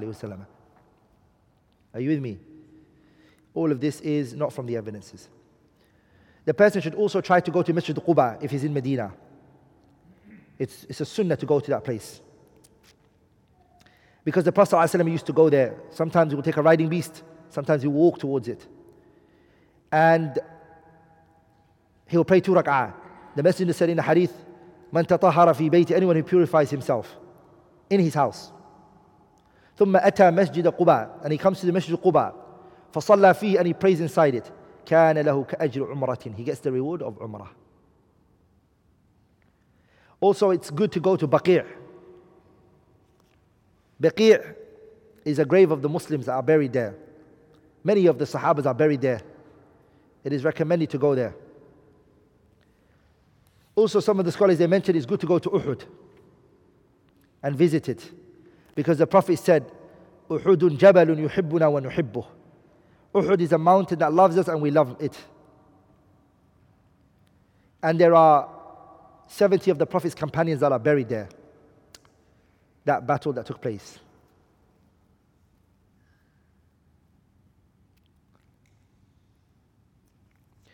Last two points that I want to mention before the salah is number one is أن يحرص كثير من يحرص كثير من الحجاج على المكث في المدينة المنورة أكثر من الأيام التي يمكثونها في مكة.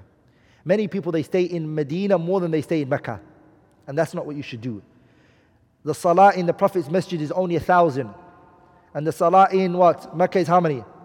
One hundred thousand. So you should spend more time in where? In Mecca. Number two, كثير من الحجاج many of the hujjaj they think the visiting of the Prophet's masjid is from the manasik of Hajj. They think it's part of the Hajj ritual to go and visit the Prophet's masjid. So they, they, if they don't go or if the package doesn't take them, they think they cause a big fuss that the Hajj is not worked out and I didn't do Hajj. And they f- base it on the f- false hadith, the fabricated hadith, the made up hadith.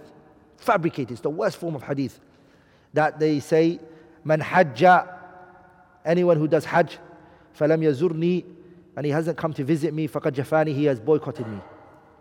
So they hold on to that false, made up hadith, which is not true. But it's good for the person to go. It's not from the rituals. Inshallah ta'ala, after salah, we'll go over the hadith bi-idhnillahi al-kareem.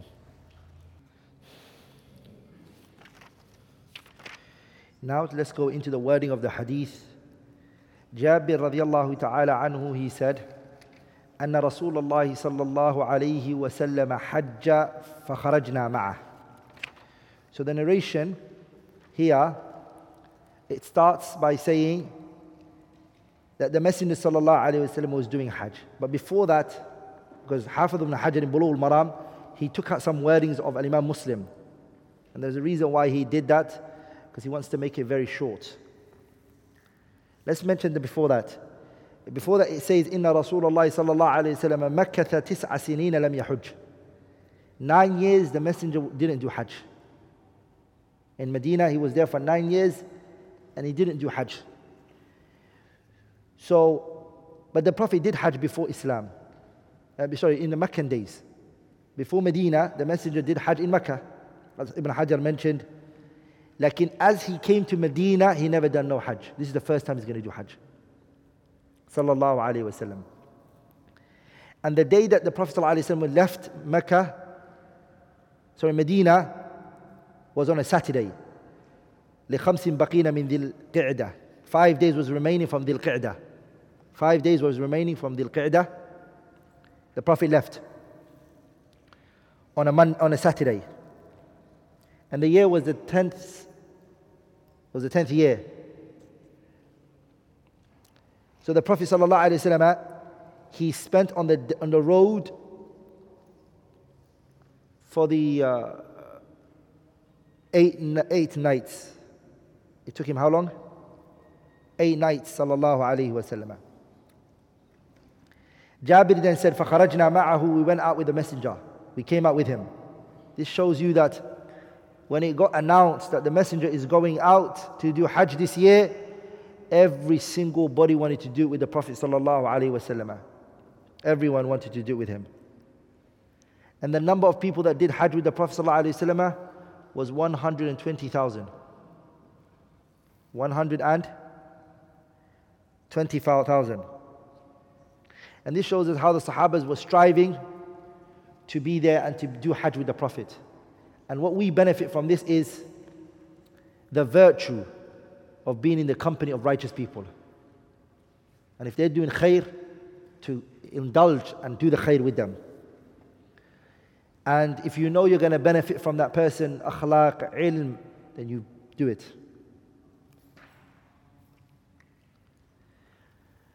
So the Prophet ﷺ went and he reached Dhul Hulayfa, the miqat of the people of Medina. When the messenger came to the miqat of the people of Medina, حتى أتينا ذا الحليفة Jabir said we came to ذا الحليفة فولدت أسماء بنت عميس أسماء بنت عميس gave birth Who knows who Asma bint Umaysin is? Put your hand up if you know who she is. Ah.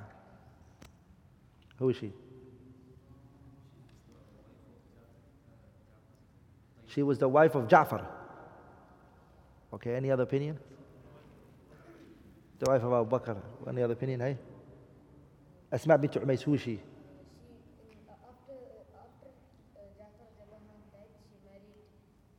Jazakallah khairan. That's correct. Both. Ja'far used to be married to her. When Ja'far died, Abu Bakr married her. Who's the child which he gave birth to? Whose child was it? Yeah? Whose child is it? Yeah? Muhammad ibn Abi Bakr is Ja'far's son. Uh, sorry, it's Abu Bakr's son. She gave birth to Abu Bakr's son. What's amazing is that the hadith, what's amazing with the hadith is Asma doesn't get mentioned after this at all. I've always wondered why, why? Because the important thing that we want to know is she's in her postnatal bleeding. So if she's in her postnatal bleeding, not in any of the tariq of the hadith is mentioned. All day today I was looking for all the turuq, all the turuq. And I've seen other scholars negate it. Her mention it stops here. So the question is, did she remain on her menses when she reached, when she reached Medina? And so she could do everything fine? Meaning, before the Prophet could come back from Medina, Mecca, from Medina after Hajj, did things finish for her or did it carry on? And if it did carry on, did the Messenger allow her to do tawaf around the Kaaba from the angle of a darura, necessity? None of that is stated. None of that is stated. Anyways, the Prophet ﷺ said to Asma, because she wanted to know, Asma bint Umaysin wanted to know, what can she do? فقال the Prophet said to her, اغتسلي Clean yourself completely. واستن واستثفري What does it mean واستثفري?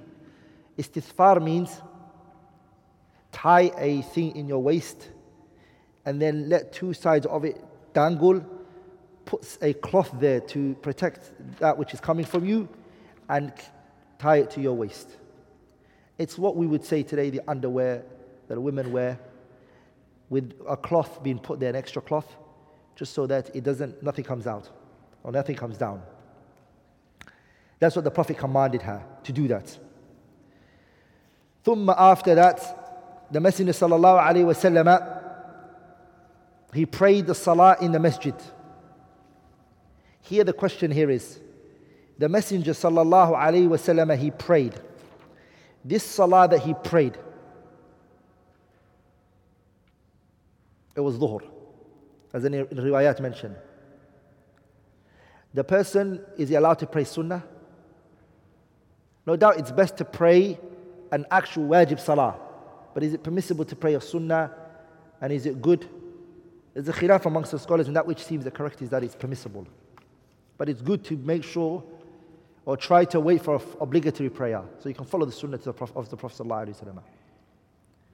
Of the Prophet ثم ركب then the messenger he mounted on al-qaswa'a qaswa'a was the messenger sallallahu alaihi wasallam's camel that was the name that was given to qaswa the word qaswa means الناقة التي قطعت أذنه qaswa is the camel which its ears cut it's got a cut ear slit like in the prophet sallallahu his naqa's ear was not cut he didn't no sign was on there nothing like that was done but he liked to call the camel Qaswa because he really loved Qaswa. He really loved this camel, sallallahu alayhi wasallam. Um, then the Messenger sallallahu alayhi wasallam he said, عليه الصلاة والسلام حتى إذا استوت به على البيداء Here the question is, we mentioned last time, when did the Prophet then do the tahleel? When did he proclaim? When did he say it loudly? we said the masjid, right? And we spoke about it when it came to the issue of Al Bayda, the open land. Abdullah ibn Umar in rejecting that. We mentioned that, right? So, how do we reconcile between those two narrations? Both parties are right.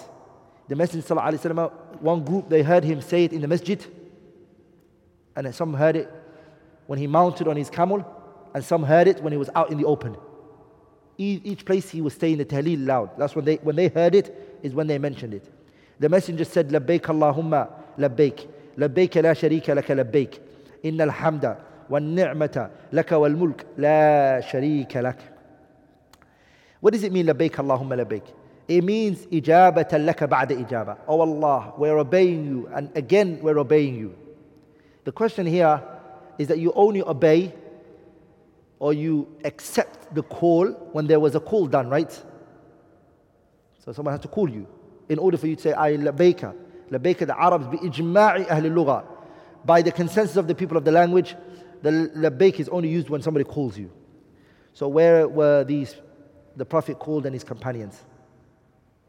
وأذن في الناس بالحج يأتوك رجالا وعلى كل ضامر يأتين من كل فج عميق سورة الحج آية 20 آية 27 سورة الحج آية 27 Allah تبارك وتعالى said وَأَذِّن فِي النَّاسِ Proclaim to the people. So the Hajj was proclaimed. Salawatullah wasalam alayhi, to him and his companions. So that's what he means. Oh Allah, we're obeying your call. We're obeying your command. لبيك لا شريك لك. This one's takrir, is takrar litakid. The Prophet is repeating it again to emphasize on it. Inna alhamda. We can say inna alhamda, or we can say anna alhamda. Both we can say it. We can say inna alhamda, and we can say anna alhamda. If we say inna alhamda, then it becomes jumla musta'nafa, a complete sentence that stands by itself, which means um, when we say inna alhamda, it means, Oh Allah, all praise is to you in any situation. But when we say anna alhamda, it's litta'lil, reasoning. Oh Allah, praise is to you because. When we say anna alhamda, that's what it means. Oh Allah, we obey you because you are praiseworthy and you have bestowed upon us these blessings. The word alhamdu means what? It means al-wasfu bil kamali ma'al mahabbati wa ta'zim. It is to describe Allah in completeness, that He's complete, subhanahu wa ta'ala, with love and veneration, love and glorification. When ni'mah, ni'mah means what? Al-fadl, virtue that you bestowed upon us virtue. Laka. The lam in laka is lam al ikhtisas. It's only for you, O Allah subhanahu wa ta'ala. Wal mulk, kingdom, is for you subhanahu wa ta'ala. You're the king of all of the creation. You're the one who controls everything. La sharika lak. You have no partners in any of that. You're alone in that. Because the ayah says, وَمَا بِكُم مِّن نِعْمَةٍ فَمِنَ اللَّهِ Right? There is no blessing that comes to you. It's only from who? So the ni'mah is only from Allah wa ta'ala. And the Messenger sallallahu alayhi wasallam, he stuck to the talbiyah. Alayhi salatu wasalam, he stuck to his talbiyah as it says in the other wording, وَلَزِمَ رَسُولُ اللَّهِ صلى الله عليه وسلم تلبيته. and it's good to stick to the uh, talbiyah of the Prophet alaihi what he said, and not to add to it. But there were other people that were saying other things that the Prophet wasn't saying. There were other people saying other things that the Prophet wasn't saying. Or they were increasing on that which the Prophet didn't say. They were saying extra things. There were people who were doing that. It doesn't matter whichever people you hear saying something else, it's not a problem. Let them say what they want because the Prophet ﷺ didn't say anything to them. حتى إذا أتينا البيت so the messenger then, he said his talbiyah and he's on his riding beast until he came to the Kaaba. حتى إذا أتينا until we came to البيت we came to the Kaaba. استلم الركن the Prophet صلى الله عليه وسلم what did he do? He touched the he touched the Kaaba. I want to mention some points inshallah ta'ala. There are one, when it comes to touching the black stone, there are four situations. P- touching the black stone is four situations. One is that you touch it and you kiss it. And the touching is with the right hand, because the right hand is what? Is to show veneration and respect. Your right hand is good. The left hand is, is not that good hand. And the second one is if he's unable to touch it and he's unable to kiss it, what does he do? He So he can't kiss it, sorry, he only touches it. So the second situation is that only touches it. He can't kiss for whatever reason. The second situation is to only touch it. The third situation is he can't touch the Kaaba with his hand Third situation is he uses a stick or something, an object, and he touches it with that object, like the Messenger did. The Prophet used his stick. And the fourth one is he can't do any of that. He just he uses his hand. That's it. And he only uses one hand. Why? What's the wisdom of touching the stone? It's to honor Allah, not the stone, honor Allah and it's to honor the Messenger sallallahu alaihi wasallam and to follow the Messenger sallallahu alaihi wasallam. But it mean that this stone can do something, it can harm us or it can affect us, or it can, no. It's Allah Azza wa we're doing it for. It's the one who, He's the one who commanded us to do it. What does the person say when they touch the black stone? What do they say? The sunnah is to say Allahu Akbar. We mentioned that, right? But there's also that which is transmitted from Abdullah ibn Umar that he used to say Bismillah. He used to say Bismillah Wallahu Akbar. Bayhaqi narrated it bi isnadin sahih. And Abdullah ibn Umar was very well known for following the Prophet sallallahu alaihi wasallam so much. So the scholars, some of them, they said, موقوف لفظا مرفوع حكما. It's even that it's Ibn Umar who's doing it, but it's attributed to who? But it's attributed to the Prophet sallallahu alaihi wasallam. So the person says Bismillah, Wallahu Akbar. Like in Wallahu Akbar, that's, there's evidence for that. The Prophet did that sallallahu alaihi wasallam. That the Prophet did that. طاف رسول الله صلى الله عليه وسلم على بعير كلما أتى على الركن أشار إليه بشيء في يده وكبره. That's the Prophet. Okay, another thing I want to mention is Is there a virtue in touching the black stone?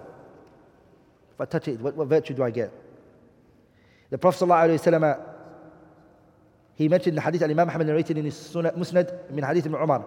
The Prophet said, Inna, inna mashal hajari, the touching of the stone, the black stone. والركن اليماني and touching the, the corner, the Yemeni corner. يحطان الخطايا they remove the sins from you. They remove it from you.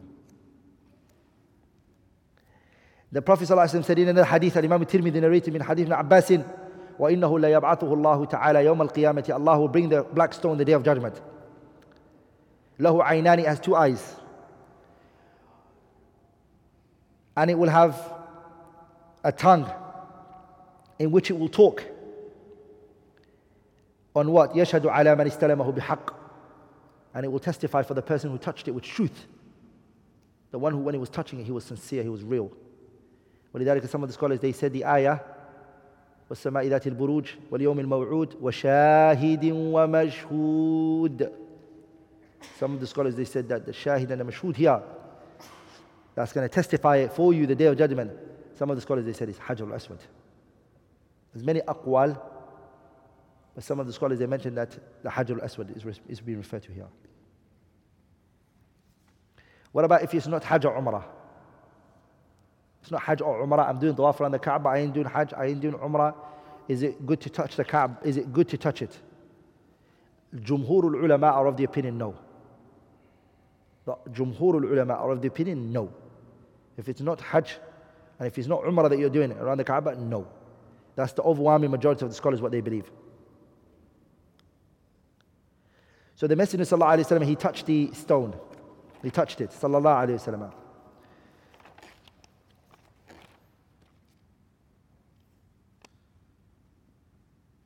فرمل ثلاثا ومشى أربعا. The Prophet صلى الله عليه وسلم, he jogged for how many? The first three he jogged. And the fourth one and the fifth and the sixth and the seventh, the next four, he walked صلى الله عليه وسلم. He walked عليه الصلاة عليه الصلاة والسلام. The scholars they mention a reason why the Prophet صلى الله عليه وسلم jogged. There was a hikmah why he jogged. They said, Ibn Abbas narrating Bukhari and Muslim, لما قدم رسول الله صلى الله عليه وسلم وأصحابه مكة when the messenger came to Mecca and his companions, they came to Mecca. فقال المشركون the pagans they said إنه يقدم عليكم قوم وهنتهم حما There's going to come to you a group of people who the mosquitoes of Medina have gone into their bodies and they're suffering from uh, malaria. They're sick people, weak. Weak people are going to come to you. Muhammad and his companions are going to come to you guys. إنهم يقدم عليكم قوم وهنتهم حمى يثرب يثرب Yemen uh, sorry Medina its mosquitoes have harmed them so the Prophet knew that right فأمرهم النبي صلى الله عليه وسلم أن يرملوا الأشواط الثلاثة to show them hey, we ain't sick we're strong the Prophet ran for three remember this is hot no air conditioner no marble, none of that. So he went around the Kaaba three times. And the fourth and the fifth and the sixth and seventh for his companions, the Prophet ﷺ took that away. Question. If that's the reason why the Prophet do it, why are we doing it for today? That was the illah, right? That was the reason. Now the illah is removed. Right? Yeah, but he, he did it for a reason. الحكم يدور مع علته وجودا وعدما the ruling revolves around its reason. If the reason is found, the ruling is found. If the reason is missing, the ruling is missing. Why do you, why do you stay away from drinking alcohol? Because it intoxicates. What about if it doesn't intoxicate? You can drink it. Sah. The ruling revolves around the reason, the reason, the illah, why something was made permissible, or why it was made halal, or why it was made haram. The reason why the raml was made was for these kuffar. That reason is gone. Does the ruling go with it? It's not a rhetorical question, it's a direct question. I want an answer. Yeah? Uh, Muhammad again.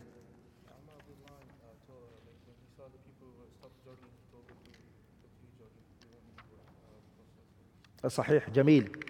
The Sahah, Umar radiallahu anhu and other companions, they would jog and they said, We will not stop this.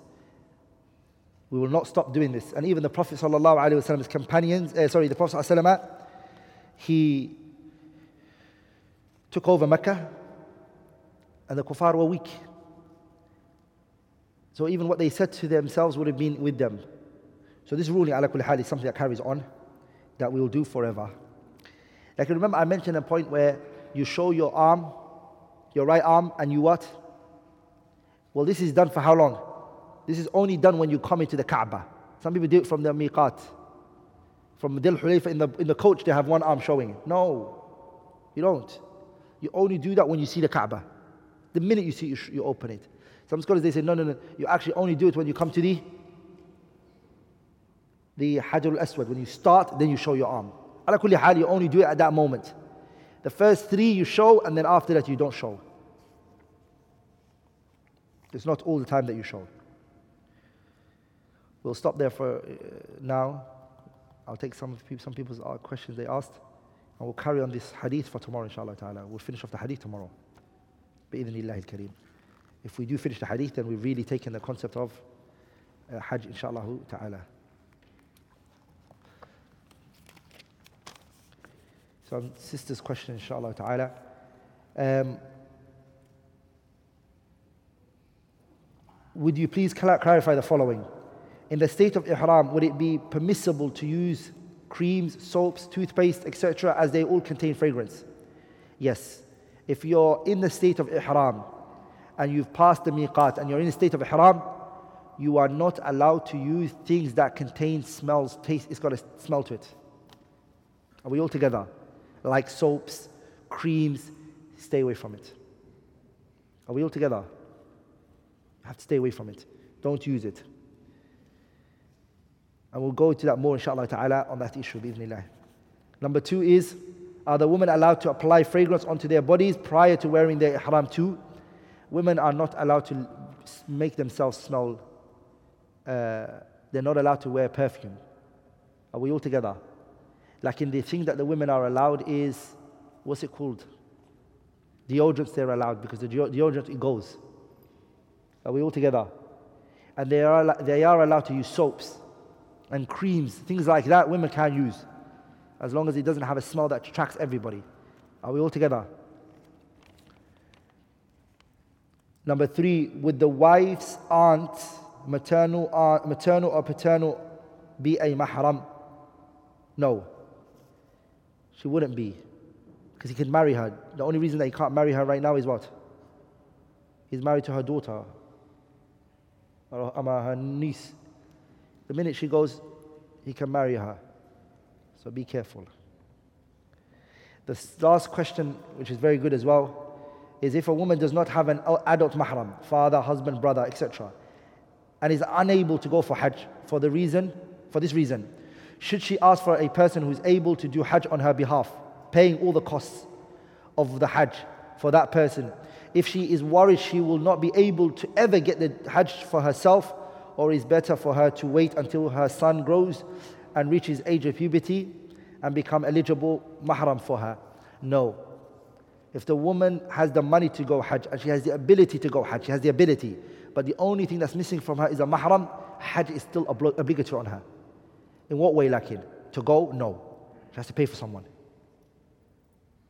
Are we all together? Because a woman, we told, I told you, a woman cannot travel without a mahram. She's not allowed to travel without a mahram to Hajj.